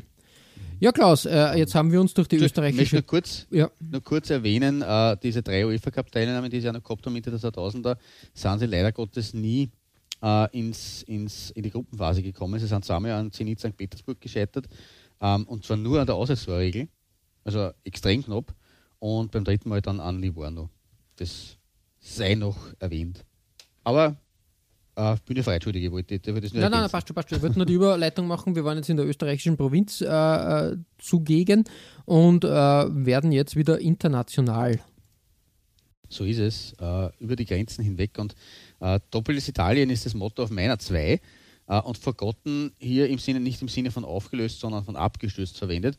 Ähm, schließlich geht es hier auch um einen mehrfachen Meister. Aber der Reihe nach, äh, ganz im Süden Italiens, in Sizilien, liegt das schöne Palermo. Eine Stadt mit einem großen Club, äh, der war gar, vor gar nicht allzu langer Zeit noch international vertreten. Ähm, aber der Verein hat eine sehr bewegte Vergangenheit. Sie sind am ersten November neunzehnhundert als Anglo-Panormitan E F C gegründet worden. Ähm, neunzehnhundertsieben bis neunzehnhundertfünfzehn dann Palermo F B C. Und aufgrund finanzieller Probleme hat es immer wieder neue Gründungen und Namensänderungen gegeben. Also in diesem Fall nicht wegen ähm, Lizenzverschacherungen, so wie in Österreich, sondern wegen wegen, wegen äh, finanziellen äh, Problemen, und die waren aber dafür immer Tradition und immer Begleiter. Äh, neunzehnhundertzwanzig wurde man umbenannt in Union Sportiva Palermo bzw. U S Palermo, neunzehnhundertachtundzwanzig in Palermo F B C wieder zurückbenannt, neunzehnhundertfünfunddreißig bis vierzig waren wir der A C Palermo, neunzehnhunderteinundvierzig der U S Palermo Juventina, neunzehnhundertvierundvierzig bis neunzehnhundertachtundsechzig dann wieder der U S Palermo, neunzehnhundertachtundsechzig bis neunzehnhundertsechsundachtzig der S S C Palermo, äh, neunzehnhundertsiebenundachtzig dann wieder zurück zum U S Palermo, ähm, und seit zweitausendneunzehn oder zweitausendneunzehn äh, erfolgte die Umbenennung auf S S D Palermo, und seit zweitausendzwanzig heißen sie wieder, also heißen sie jetzt neu F C Palermo. Also ja, das ist schon fast ähm, Ostblock-Staaten anmutende Umbenennungsmanie. Äh, äh, Aber der Club war durchaus erfolgreich, wie sie sind. Dreimal im Finale der Coppa Italia gestanden, haben sie, haben sie allerdings nie gewonnen. Äh, fünfmal waren die rosa-schwarzen Meister der Serie B und nach dem ersten Aufstieg in den neunzehnhundertdreißigern ähm, insgesamt neunundzwanzig Jahre lang in der Serie A dabei bis dato. Ähm, Mitte der zweitausender Jahre waren wir auch noch zweimal en suite im UEFA Cup am Start. zweitausendfünf, zweitausendsechs als Gruppensieger der Gruppenphase von Espanyol, vor Espanyol und dann erst von Schalke im Achtelfinale gestoppt. Uh, zweitausendsechs, zweitausendsieben in einer Fünfergruppe, Fünfergruppe einen Punkt vor der Frankfurter Eintracht und punktgleich mit dem uh, weiterkommenden dritten Fenerbahce denkbar knapp ausgeschieden. zweitausendzwölf, zweitausenddreizehn rastelte man dann in die Zweitklassigkeit runter und nur ein Jahr später war man aber schon wieder in der Serie A zugegen, nur um am Ende der zweitausendzehner Jahre in unendliche Tiefen zu stürzen, weil im Mai zweitausendneunzehn hat der nationale Fußballverband F I G C den äh, Club wegen diverser administrativer Vergehen ähm, verurteilt, äh, unter anderem Bilanzfälschung in den Spielzeiten zweitausendvierzehn, fünfzehn bis zweitausendsechzehn, siebzehn. Äh, und das Urteil war Zwangsabstieg in die Serie C. So weit, so schlimm. Dagegen hat Palermo Einspruch eingelegt, aber sie sehen, es ist besser der Sport, weil dadurch wurde es nur noch, nur, nur noch schlimmer. Äh, Im Juli zweitausendneunzehn nämlich ist dieser Einspruch abgelehnt worden. Und die Strafe sogar noch verschärft. Statt in die Serie C wurde man in die Serie D zurückversetzt, also in die vierte Liga. ähm, auch so kann man sich ins eigene Fleisch schneiden. Ähm, von da weg hat es eigentlich nur besser werden können, muss man aber wieder dazu sagen. Ähm, Anfang August zweitausendneunzehn ist der Verein als S S D Palermo neu gegründet worden, ähm, und als Tabellenführer der abgebrochenen Corona-Saison zweitausendneunzehn zwanzig dann im Sommer zweitausendzwanzig zum Aufsteiger erklärt worden. Das heißt, heute aktuell findet man sich immerhin, Entschuldigung, immerhin in der Serie C wieder und seit zweitausendzwanzig, einundzwanzig eben unter dem neuen Namen F C Palermo. Äh, mein Shirt stammt aber noch aus einer besseren Zeit, die gar nicht so lang her ist eigentlich. Das Heimtrikot zweitausendsechzehn, siebzehn von Joma, im Übrigen auch in meinem Besitz. Ähm, da waren wir eben noch erstklassig in der Serie A. Stolz gereckte Brust. Ähm, Jetzt eher simpel gehalten, einfach rosa mit schwarzen Applikationen und einer goldenen ähm, Einfassung des Kragens. Äh, ich finde aber den Print ganz nett, weil der diese, die, diese, diese äh, äh, geflügelte Figur ähm, am Wappen wiederholt. Und das sieht man da auf meinem Bild jetzt nicht so genau, aber ist auf jeden Fall schön anzuschauen. Ähm, das ist meine erste Nummer zwei. Und vom Süden zurück in den Norden und zu einem historisch noch größeren Club, nämlich dem F C Pro Vercelli aus dem Piemont. Weil die Bianche Casache, die Weißjacken, äh, sind siebenfacher Meister und haben alle Titel vor der Einführung der Serie A geholt in den Jahren zwischen neunzehnhundertacht und neunzehnhundertzweiundzwanzig, aber immerhin, siebenfach italienischer Meister ist ja trotzdem ähm, nicht nix. Der große Verfall ist dann erst nach dem Zweiten Weltkrieg gekommen, beziehungsweise hat da dann eingesetzt. Ähm, ab den späten vierzigern bis zum Beginn des neuen Jahrtausends äh, hat sich das Team nur noch in der Dritt- und Viertklassigkeit wiedergefunden. Und zwischen zweitausenddrei und zweitausendfünf entging man außerdem nur ganz knapp dem Abstieg überhaupt in die Fünftklassigkeit, weil zweimal hat sich Provercelli in den Play-Out-Partien erfolgreich zur Wehr gesetzt. Einmal hat man dann auch vom Zwangsabstieg anderer Vereine profitiert, also in dem Fall einmal in die umgekehrte Richtung, als das bei unseren Vereinen, die wir behandeln, sonst normalerweise der Fall ist. Trotzdem wurde es immer schlimmer, weil am sechzehnten Juli zweitausendzehn wurde U S Provercelli aus der Liga ausgeschlossen. Und um die Liquidation des Traditionsvereins zu verhindern, hat die Stadt dann den Zusammenschluss mit der A S Pro Belvedere Vercelli, die war gerade selbst sportlich in die fünftklassige Serie D abgestiegen, äh, beschlossen. Aber aufgrund von frei gewordenen Plätzen hätte, durfte man in der vierten Liga dann auch noch bleiben. Ähm, der Fusionsclub ist dann somit unter dem neuen Namen F C Pro Vercelli achtzehnhundertzweiundneunzig in der Lega Pro Seconda Divisione geblieben und auch die Tradition blieb erhalten und sie hat sogar kurzzeitig Auftritt bekommen. Äh, man ist zunächst nämlich in die Aufstiegs- Aufstiegsspiele gekommen, die hat man aber verloren. Äh, so weit, so gut, aber dann hat es zahlreiche Zwangsabstiege anderer Vereine gegeben und wieder mal hat man profitiert, weil der Club hat sich zweitausendelf nach vierunddreißig Jahren erstmals wieder in der Drittklassigkeit wiedergefunden, nach dreieinhalb Jahrzehnten und war hier zum zweiten Mal innerhalb kürzester Zeit Profiteur von Sanktionen gegen andere Vereine. Und damit nicht genug, man ist sogar in die Serie B durchmarschiert und hat damit nach vierundsechzig Jahren erstmals wieder in dieser zweiten Liga spielen dürfen. Also hat sich angeschickt, eigentlich wieder in jene Sphären vorzustoßen, in denen man bis in den neunzehnhundertzwanziger war.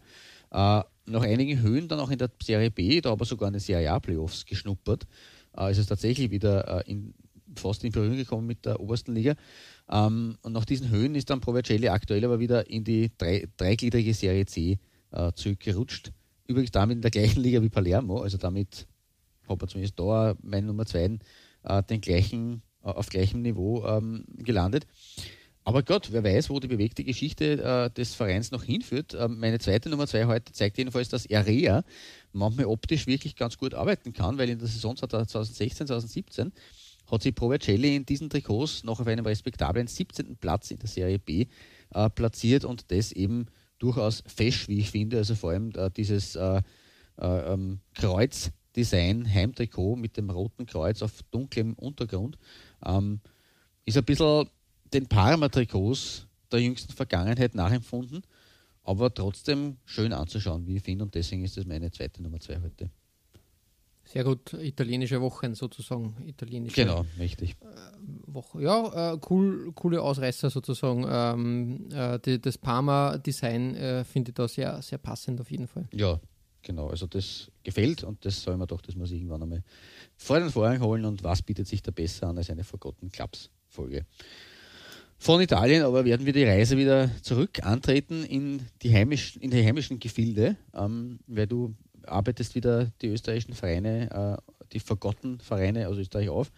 Ähm, und da gibt es bei dir ähm, auf der zwei einen, größtenteils einen Ausflug nach Niederösterreich zu zwei ähm, Titelträgern aus Niederösterreich nämlich. Ähm, ja, richtig. Es hat ähm, in den Ende der achtziger und Anfang der neunziger Jahre quasi ähm, eine Zeitspanne gegeben, wo der niederösterreichische Fußball so als ja, Wunderjahre erlebt hat und Underdogs plötzlich ganz groß herausgekommen sind. Da passt ganz gut, wenn ich mal das Feld aufrolle mit dem Jahr neunzehnhunderteinundneunzig. Ja, ein gewisser S V Stockerau hat sich damals überraschend tatsächlich gegen Rapid im Cup-Finale durchgesetzt. Man konnte den, ähm, den Cup äh, quasi als Zweitligist emporstemmen, sage ich jetzt einmal. Und äh, hat dann tatsächlich, und das war mir gar nicht so klar, also ich habe immer gewusst, ähm, dass, ähm, dass der S V Stockerau der Cupsieger war, aber dass die dann natürlich auch international gespielt haben, habe ich gar nicht so am Tableau gehabt. Und natürlich, in, äh, gegen wen haben sie gespielt in der ersten Runde? Gegen Tottenham. Das war Tottenham. Damals die, die englische Doppelveranstaltung äh, quasi, weil die Austria, der Meister, hat gegen Arsenal gespielt in dieser Saison. in der ersten Runde im Meistercup und die Stuckerauer eben gegen Tottenham, also zwei. Die doppelte London-Auslosung sozusagen für die österreichischen Titelträger. Ja, so, sozusagen ganz richtig. Ähm, ja, kurios, wie ich finde. Und ich glaube, ähm, Stuckerauer hat sich da ganz, ganz gut geschlagen und glaube ich eher, eher knapp sogar verloren. Ich glaube äh, null zu eins. Ja, genau. Was eigentlich gegen, gegen Tottenham, wenn du ein Zweitligist, ein österreichischer Zweitligist bist, ist das eigentlich äh, ein Wahnsinn eigentlich. Das stimmt, ja. Ja, äh, ein paar Jahre zuvor ist äh, in Niederösterreich so ein Kuriosum schon passiert, sage ich jetzt einmal, nämlich beim S C Krems. Ähm, der hat sich neunzehnhundertachtundachtzig den Cup gesichert und hat da gegen ähm, Tirol damals, äh, damals äh, brilliert, sage ich jetzt einmal. Ich glaube, brilliert ist jetzt falsch gesagt. Ich glaube, nur wegen der Auswärtstorregel. Damals hat es ja zwei Spiele gegeben. Genau, hat das man, war hin und hat man den Cup bekommen. Ja, und, äh, aber nichtsdestotrotz, Tirol war damals eben äh, in der Happel-Ära Meister und ein wirklich großer Favorit. Rapid war ja gegen Stockerau zwar schon auch klarer Favorit, aber Rapid war damals in einer äh, Bässe, wie man so schön sagt auf Französisch, also in einem kleinen äh, Tief, Ähm, wo sie ja in der Liga so drei, vier, fünf auf diesen Platzierungen waren und nicht wirklich die absolute Österreich-Spitze. Also so gesehen war die Überraschung äh, des, des österreichischen K S C, des Kremser S C, fast noch höher einzustufen als die von Stockerau. Ja, also wie gesagt, äh, finde, finde beide Leistungen äh, ziemlich, äh, ziemlich kurios und äh, sehr... sehr interessant, wenn man so zurückblickt. Man, da kann man sagen, ja, Pasching und dann nochmal Pasching, aber das dürf, im, im Cup hat das Tradition in Österreich, würde ich behaupten, dass die Underdogs da gern auftrumpfen. Jedenfalls hat auch ähm, der Kremser S C dann ähm, international aufgeigen dürfen, wobei geigen das falsche Wort ist. Man hat gegen Carl Zeiss Jena gespielt und da hat man, glaube ich, zu Hause eins zu null gewonnen, aber auswärts eine null zu, also fünf zu null Schlappe einstecken müssen. Ähm, da, das war eine klare Geschichte, sage ich jetzt einmal. Ich habe da nur ein Programmheft gefunden vom, vom Spiel äh, von Carl Zeiss Jena in der ähm, Ernst-Abbe-Sportfeld in Jena. Ja. Ganz interessant. Ja, ja. Das heißt ja aber heute noch so, so was ja. Ich mich erinnern kann. Und was ich noch interessanter finde, ist, dass ähm, zwar Carl Zeiss Jena da mit so No-Name-Trikots spielt, während äh, Stockerau klassisch in Rot mit mit Adidas-Trikots spielt, also designtechnisch nichts Großes, würde man behaupten. Aber Trainer Lothar Kurbojeweit äh, hat, ja, hat mit einem Hummel-Trikot äh, gespielt und das passt auch zur vorigen Geschichte, nämlich mit dem klassischen Tottenham-Hummel-Trikot-Design, sage ich ja. jetzt einmal. Lustig, das habe ich ganz interessant ge- gefunden, dass, äh, dass das da irgendwie doch den Weg in die D D R gefunden hat irgendwie. Mhm. Das stimmt, ja. Ja, ähm, jetzt kann man sich ähm, die Trikots ähm, vom S V Stockerau nochmal genauer anschauen, die ähm, gegen Tottenham getragen wurden. Und da ist mir was aufgefallen, was ich ganz vergessen habe. Ähm, ein österreichischer Ausrüster war da tatsächlich am Werk. Cospo oder Cospo, mhm. Ähm, mhm. eine österreichische Ausrüsterfirma, die vor allem im Teamsport äh, unterwegs war. Ich kann mich erinnern, äh, im Turnunterricht hat es diese Überziehleiberl von Cospo gegeben. Wirklich? Und okay, da ein kurioser Ausrüster. Wir haben unsere eigene mitbringen müssen. Nein, da, da, da war das Geld da. Ah, äh, Cospo, Cospo. Ja, ganz, ganz, äh, ganz kurios, würde ich mal behaupten. Ich habe dann ein bisschen nachrecherchiert. Cospo hat äh, zum Beispiel ähm, auch im Fußball äh, Banja Luka zum Beispiel in der Saison achtundachtzig, neunundachtzig ausgerüstet, aber vor allem im Eishockey war man, war man da tätig. Da habe ich ein, ein Bild äh, gefunden. Ich glaube, die V E U Feldkirch ist das, glaube ich, wenn ich mir nichts täuscht. Ähm, kann ich jetzt aber nicht genau sagen. Jedenfalls ähm, hat hier Cospo auch Trikots erzeugt. Äh, dementsprechend Ach so, kurios. Ja, gut, der Pokal steht V E U Feldkirch oben, also es wird, wird so stimmen, ja. Wird so sein, sage ich jetzt einmal. Da freut sich, ja. glaube ich, ein, ein gewisser Eggenberger, äh, keine Ahnung. Eishockey ist nicht ganz mein Metier. Nein, ist aber, ein Name, okay. Aber wie gesagt, äh, grundsätzlich ja interessant. Ähm, der Ausrüster, den gibt es irgendwie immer noch, aber eher so im, wie gesagt, im, im, im Schulsport, würde ich behaupten. Im Fußball selber nicht zu finden, aber interessant, dass eben Stockerau da international mit Cospo-Trikots aufgetreten ist. Warg. Ja. Puh. Genau. Nicht schlecht. Ja, Klaus, äh, soviel zur niederösterreichischen ähm, Exotenreise, würde man behaupten. In zweierlei Hinsicht passt das ja ganz gut. Äh, wer hat sich bei dir auf, der, auf die Nummer eins geschlichen?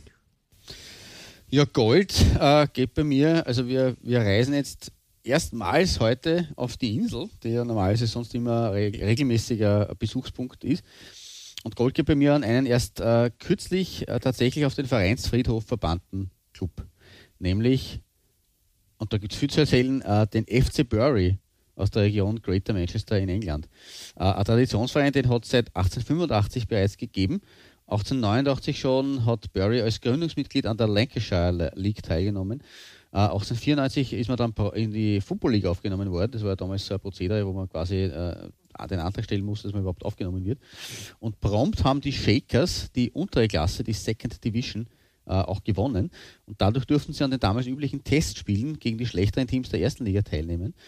Ähm, das war damals nur kein Aufstiegsspiel im eigentlichen Sinne und es hat noch keinen fixen Auf- und Abstieg gegeben. Es hat sogenannte Testspiele gegeben und sie haben dort den Aufstieg geschafft und dabei ähm, in ihrem Testspiel durch einen eins zu null Sieg gegen den F C Liverpool. Genau diesen F C Liverpool aus der First in die Second Division geschossen.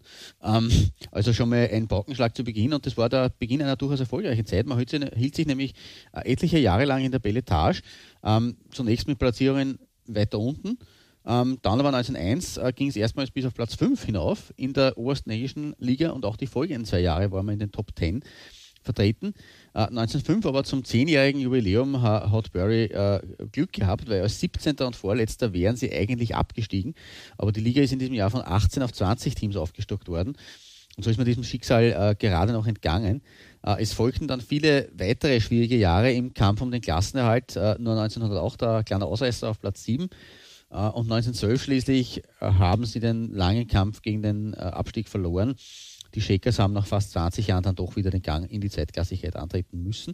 In der sind sie dann bis neunzehnhundertvierundzwanzig geblieben, wo sie aber dann nicht nur den Wiederaufstieg geschafft haben, sondern in der Folgesaison ähm, in der, als, als Neuling in der äh, First Division dann gleich mit Platz fünf und anschließend neunzehnhundertfünfundzwanzig, sechsundzwanzig sogar als Vierter ihr All-Time-High geschafft haben. Besser platziert waren sie nie. Äh, diese Phase blieb allerdings ein kurzes Aufflackern, weil ab neunzehnhundertneunundzwanzig äh, musste Bury die First Division wieder verlassen. Die wirklich großen Erfolge hat Bury allerdings außerhalb der Liga gefeiert, nämlich in den Pokalbewerben, allen voran dem wichtigsten im englischen Fußball. Äh, die blau-weißen Shakers sind nämlich oder waren äh, stolzer zweifacher F A Cup-Sieger von neunzehnhundert und von neunzehnhundertdrei. Ähm, Für Letzteren hat es dann übrigens äh, im Finale ein sechs zu null gegen Derby County gegeben, neunzehnhundertdrei. Und das ist meines Wissens nach wie vor und gleich auf mit einem sechs null von Man City, vor gar nicht so langer Zeit gegen Watford, glaube ich, war das, äh, der höchste Sieg überhaupt in einem F A Cup-Endspiel. Also sie, sie sind nach wie vor ex-aequo ähm, höchst, höchst, äh, höchster Gewinner in einem F A Cup-Finale. Äh, dazu kommen nur ein paar etliche, also etliche sogar, etliche Pokalgewinne in kleineren Bewerben. Sie haben elfmal den Lancashire Senior Cup geholt, zwölfmal den Manchester Senior Cup und im League Cup äh, neunzehnhundertzweiundsechzig ist man immerhin bis ins Halbfinale vorgestoßen. Und weil ich jetzt schon ein paar Mal den Spitznamen Shakers erwähnt habe, auch der ist in einem Pokal entstanden, beziehungsweise vor einem Endspiel, nämlich äh, dem Endspiel im Lancashire Cup achtzehnhundertzweiundneunzig.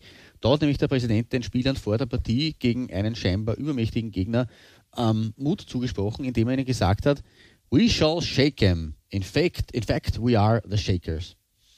Und seit diesem Zeitpunkt war der Spitzname der Shakers, hatten sie diesen Spitznamen weg, wie es so schön heißt. ähm, aber zurück zur großen Historie des F C Bury. Äh, zu der gehört nämlich auch der Fakt, dass sie zweitausendfünf der erste englische Club waren, dem es gelungen ist, in jeder der vier Profiligen die tausend-Tore-Marke zu erreichen. Ähm, was auch allein schon ein großes äh, Achievement ist.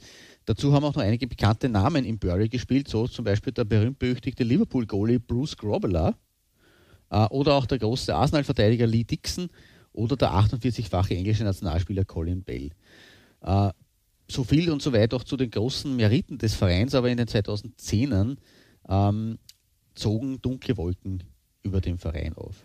zweitausenddreizehn hat man bereits bekannt gegeben, dass man dringend einen Investor sucht und eine, eine Million Pfund braucht, um langfristig überleben zu können. Das ist dann ein paar Jahre noch gut gegangen, von zweitausenddreizehn weg, aber im Sommer und im Sommer zweitausendneunzehn haben die Shakers sogar als Viertliga Zweiter noch einen sportlichen Erfolg feiern können und sind retour in die League One äh, aufgestiegen. Aber nur kurz nach diesem Hoch war dann wirklich, wirklich Feuer am Dach. Äh, die elf Freunde, geschätztes Magazin der Fußballkultur, haben damals über den Tag des siebenundzwanzigsten August zweitausendneunzehn geschrieben: Es ist der Tag, an dem der F C Bury stirbt, doch noch weiß es niemand. Äh, die Wut der Fans hat sich damals auf, den, äh, auf einen gewissen Steve Dale konzentriert. Äh, der hat im Dezember zweitausendachtzehn äh, den Club für, für ein Pfund übernommen. War anscheinend ein symbolischer Betrag.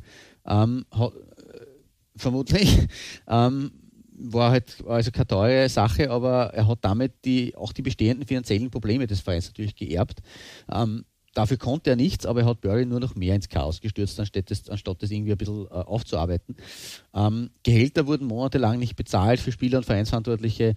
Äh, finanzielle Deckungen haben der Liga nicht vorgelegt werden können. Und was die Anhänger ihm besonders angekreidet haben, äh, vor der Übernahme hat er noch nie was von dem Verein gehört gehabt. Äh, er sieht sich selber auch nicht als Fußballfan. Also das ist jetzt natürlich nicht unbedingt so geschickt, wenn man einen Fußballverein in einer Profiliga übernimmt. Und diese zwei ähm, Tatsachen ähm, sind nicht gerade ein Bewerbungsschreiben dafür.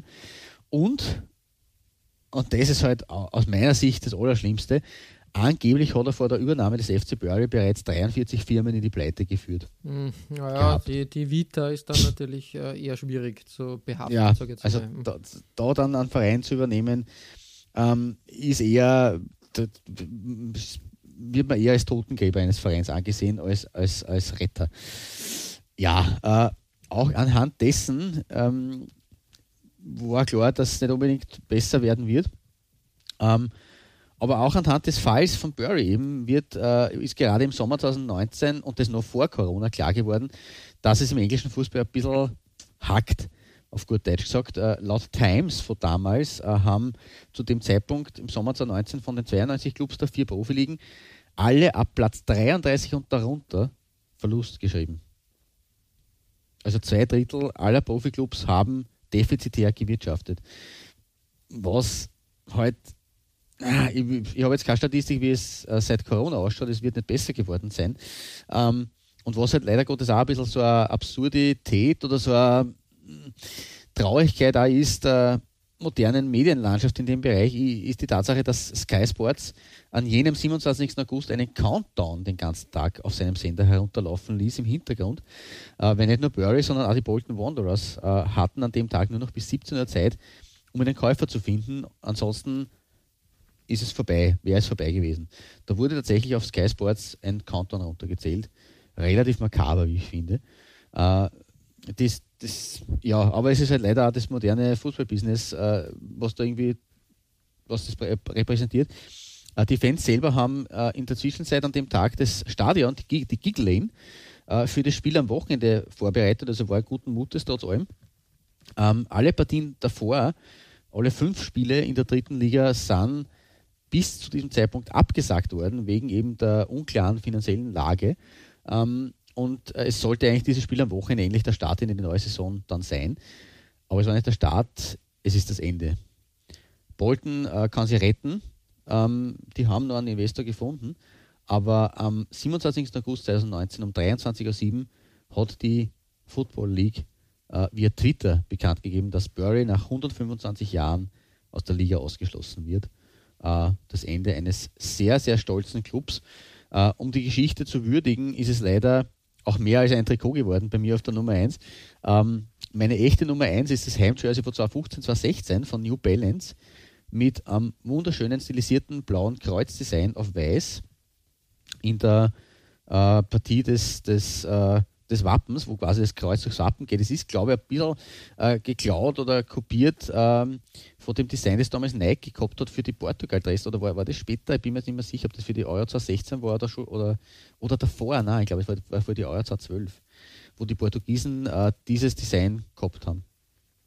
weiß, ich weiß jetzt nicht, ich könnte es nicht beschwören. Nicht, ja. mhm. Es ist ähnlich gewesen, also es war jetzt nicht hundertprozentig äh, das, und ich finde den, den Brustsponsor mit Village hat man da auch gut eingebaut, auch das Wappen ist wunderschön äh, als ausgesparter Platz da äh, gemacht worden. War eine gute Arbeit von, von äh, New Balance.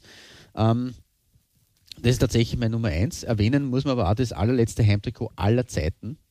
Äh, das ist nämlich äh, von, und das ist eben auch wieder so ein Fußnote der Geschichte äh, vom Ausrüster, ähm, von einem, einem, einem kultigen Ausrüster, nämlich von Admiral äh, gewesen. Äh, Im Jahr zweitausendachtzehn neunzehn, in der letzten vollen Saison, die sie bisher äh, gespielt haben. Und auch nicht zu verachten ist das Homeshirt circa zehn Jahre davor, zweitausendneun, zweitausendzehn, das war von Surridge äh, gestaltet und sollte eine Reminiszenz, Reminiszenz an die ersten Trikots des Vereins sein. Die waren nämlich blau, blau-schwarz äh, geteilt. Äh, auch eigentlich, ja, jetzt eine solide Arbeit, kann man nichts dagegen sagen.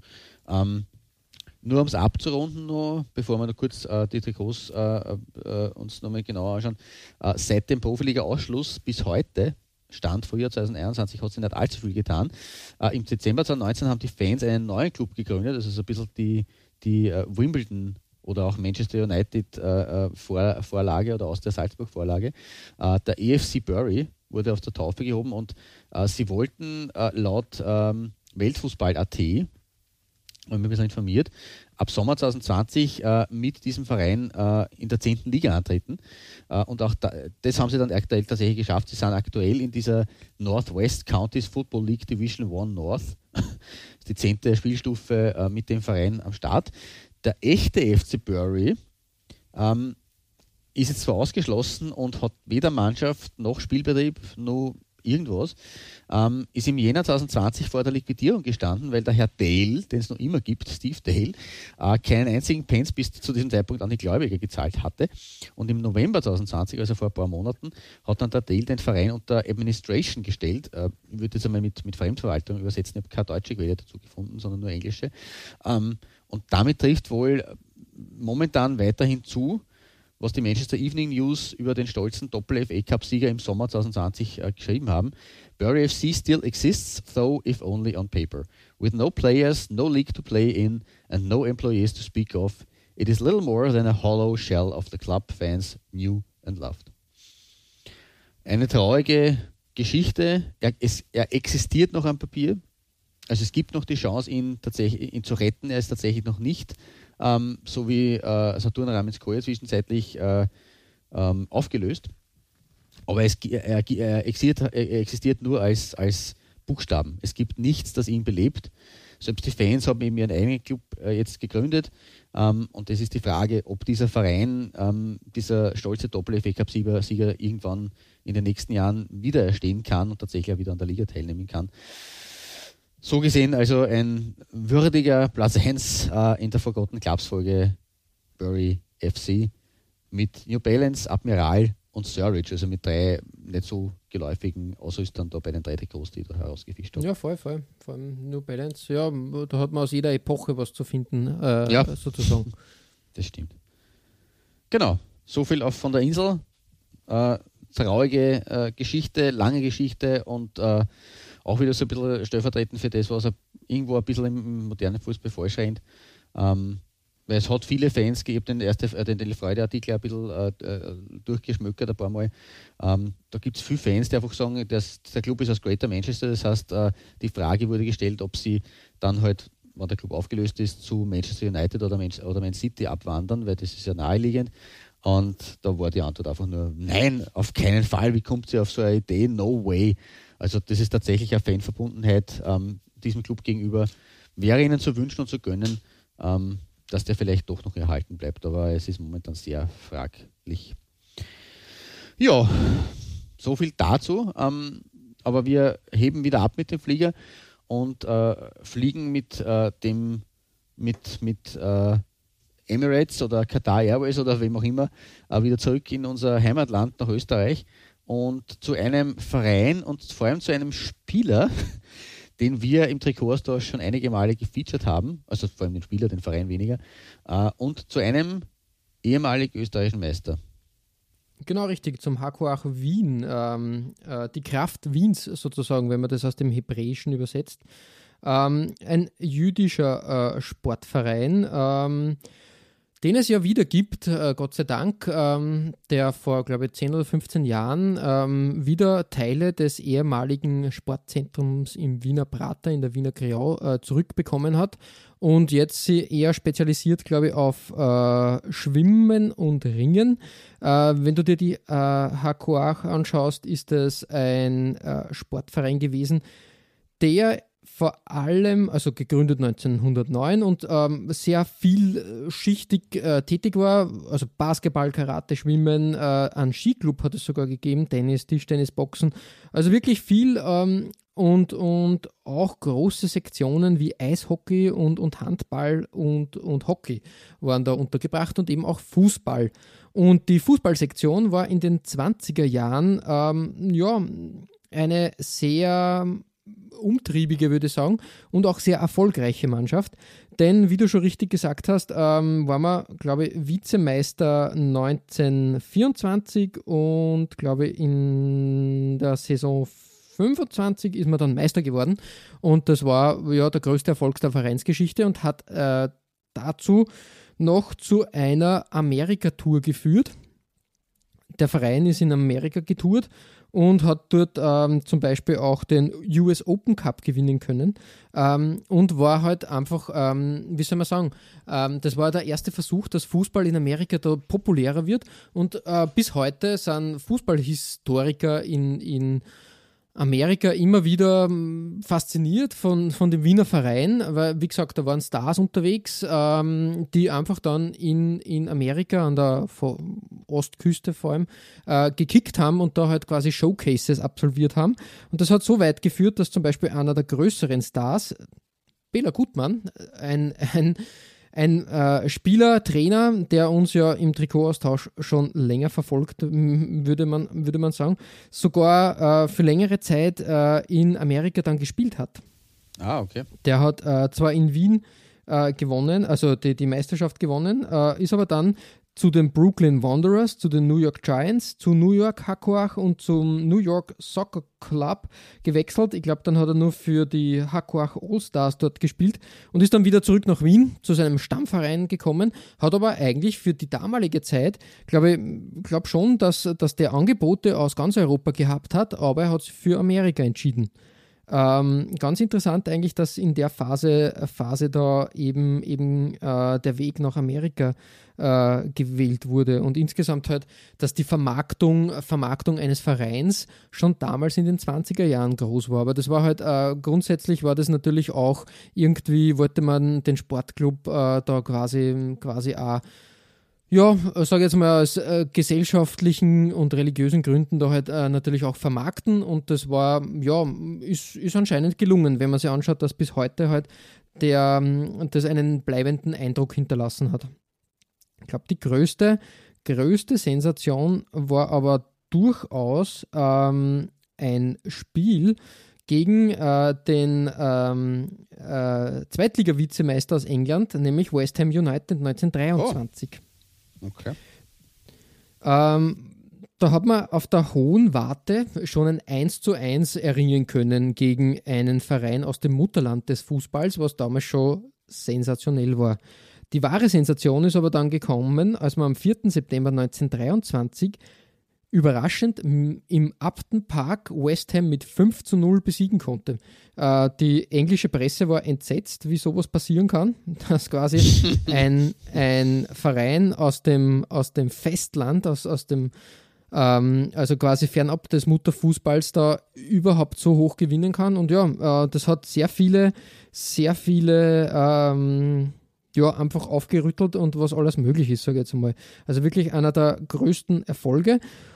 Und ein Wiener hat quasi, ähm, da ein Wiener Journalist, ähm, ein, ein Statement geliefert, äh, das äh, war folgendes: Heute aber verdient die Hakoach für ihr glänzendes Spiel, für ihren triumphalen Erfolg, der den Wiener Fußballsport mit einem einzigen Schlag in allen Herrenländern berühmt gemacht hat, vorbehaltslosen Dank und Anerkennung. Also wie gesagt, äh, vielleicht auch, ähm, jetzt lehne ich mich da sehr weit aus dem Fenster, aber vielleicht auch so der Grundstein, warum dann das äh, Wunderteam, das österreichische, so quasi die Erfolge dann sammeln konnte, weil einfach der österreichische Fußball da schon auf die Landkarte gesetzt wurde in der Zeit.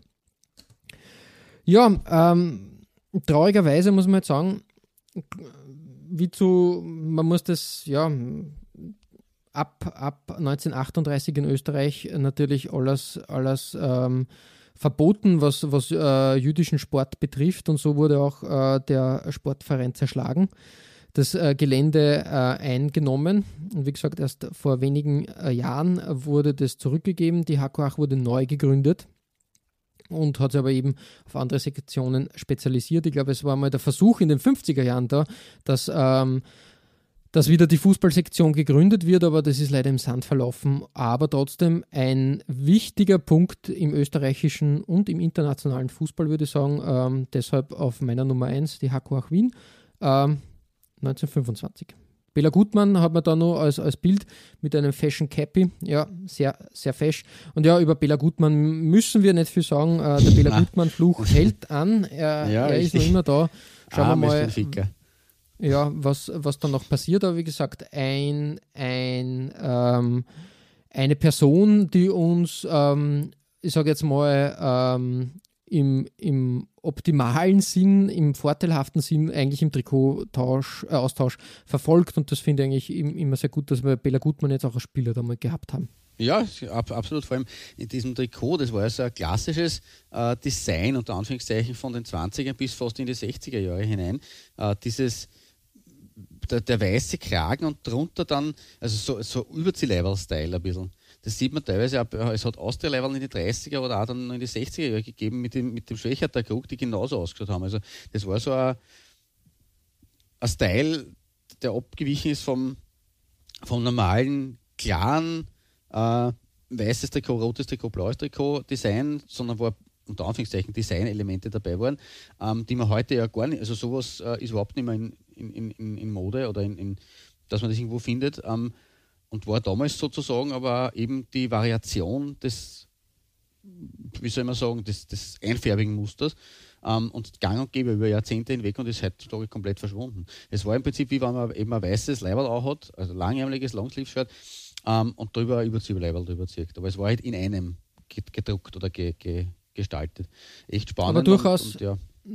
Durchaus interessant, wenn man das jetzt, ist eine Schwarz-Weiß-Aufnahme, aber ich schätze mal, der, der dunklere Teil wird eher so am Blau, Blau gewesen oder? Sein. Ja, genau. Ja, und ich glaube, dass das eine schöne Farbkombi einfach, einfach ist und, und wirklich auch sehr, der, sehr genau. Für widerspiegelt. Genau, auf jeden Fall. Und was ich immer lustig finde, ist, der Bela Gutmann wird ja, ähm, ich weiß jetzt nicht, ob er Doppelstaatsbürger war, ich vermute, es war stark, ähm, immer Nein, wieder er ist, in... Er ist Ungar gewesen, er hat nur die, also die ungarische Staatsbürgerschaft gehabt, hat aber in Wien gelebt, ah, weil eh. Wien einfach sei, sein, sein Hauptzentrum äh, war. Er hat auch für die ungarische äh, Nationalmannschaft gespielt, aber hat, glaube ich, nie die österreichische Staatsbürgerschaft gehabt. Ah, okay. Also ich habe nämlich immer wieder, also schon selten, aber doch äh, die, die, diese österreichische Komponente äh, davon gelesen, aber er wird eigentlich größtenteils als Ungar bezeichnet, also dann ist es natürlich auch korrekt. Also, er, aber er hat aber, schon, ja, also, irgendwo ich war würde er als Wiener dabei, einfach bezeichnen. Ja, genau. Wie so oft, also der klassische Donaumonarchie-Wiener, der halt aus Ungarn genau, oder Böhmen oder... Richtig. Okay. Ja, äh, wir haben sehr viele Exoten und sehr viele vergessene Clubs gesehen. Wirklich eine schöne Reise, muss man sagen. Wirklich interessante Fakten, die da äh, aufgetaucht sind. Ähm, Forgotten Clubs, das geht immer. Das ist immer ein ja, interessantes okay. Feld, fernab der, des Trikotdesigns, muss man sagen. Ihr findet alle besprochenen Trikots als Nachlese der Episode auf unserer Facebook-Seite w w w punkt facebook punkt com slash Trikotaustausch. Infos rund um den Podcast oder auch über uns selbst findet ihr auf unserer Homepage w w w punkt trikotaustausch punkt a t. Weitere Trikotaustausch-Geschichten findet ihr auf unserer Instagram-Seite unter at trikotaustausch oder eben auf unserer Facebook-Page. Wir freuen uns über Feedback, gerne als Kommentar oder Message auf Facebook oder per Mail an feedback at trikotaustausch punkt a t. Wenn euch unser kleiner Podcast gefällt, freuen wir uns natürlich auch über fünf Sterne auf iTunes. Ja, Klaus, äh, beim nächsten Mal äh, geht's los äh, mit einem Themenschwerpunkt, der ähm, ja einen anderen, wir, wir widmen uns dem Thema ein bisschen anders, nämlich die Trikotaustausch-Farbenlehre. Nämlich wir starten mit der roten Farbe, rote Trikots, äh, das wird äh, interessant. Rot als Signalfarbe durchaus wichtig, äh, Rot auch bei vielen Mannschaften ein ja, unique selling point. Ähm, was wir die da Reds alles finden, zum Beispiel. Die Reds, genau, finden auch im, im Mannschaftsnamen dann Platz. Genau, Red genau, Devils ähm, und so weiter. Ne? Im Grunde ist es eine, eine Fortsetzung, im Grunde ist es eine Fortsetzung oder ein Wiederaufgreifen äh, einer Folge, die lange, lange her ist, weil wir haben als Folge sechzehn Black is Beautiful als, als Motto gehabt. Das heißt, die Farbe Schwarz Stimmt. haben wir schon abgehandelt. Und wir greifen jetzt das eigentlich wieder auf und machen das jetzt zu einer Miniserie. Genau, richtig. Und dementsprechend schauen wir uns das nächste Mal rot an. Man kann schon mal sagen, wir werden, werden uns das Farbspektrum des Regenbogens einmal durch, durchackern. Und ähm, da wird es jetzt in den nächsten Wochen und Monaten immer wieder ein Farbenspecial geben. Genau, bis dahin verbleiben wir immer mit, wie immer mit sportlichen Grüßen. Einen ganz herzlichen Gut hört und bis bald.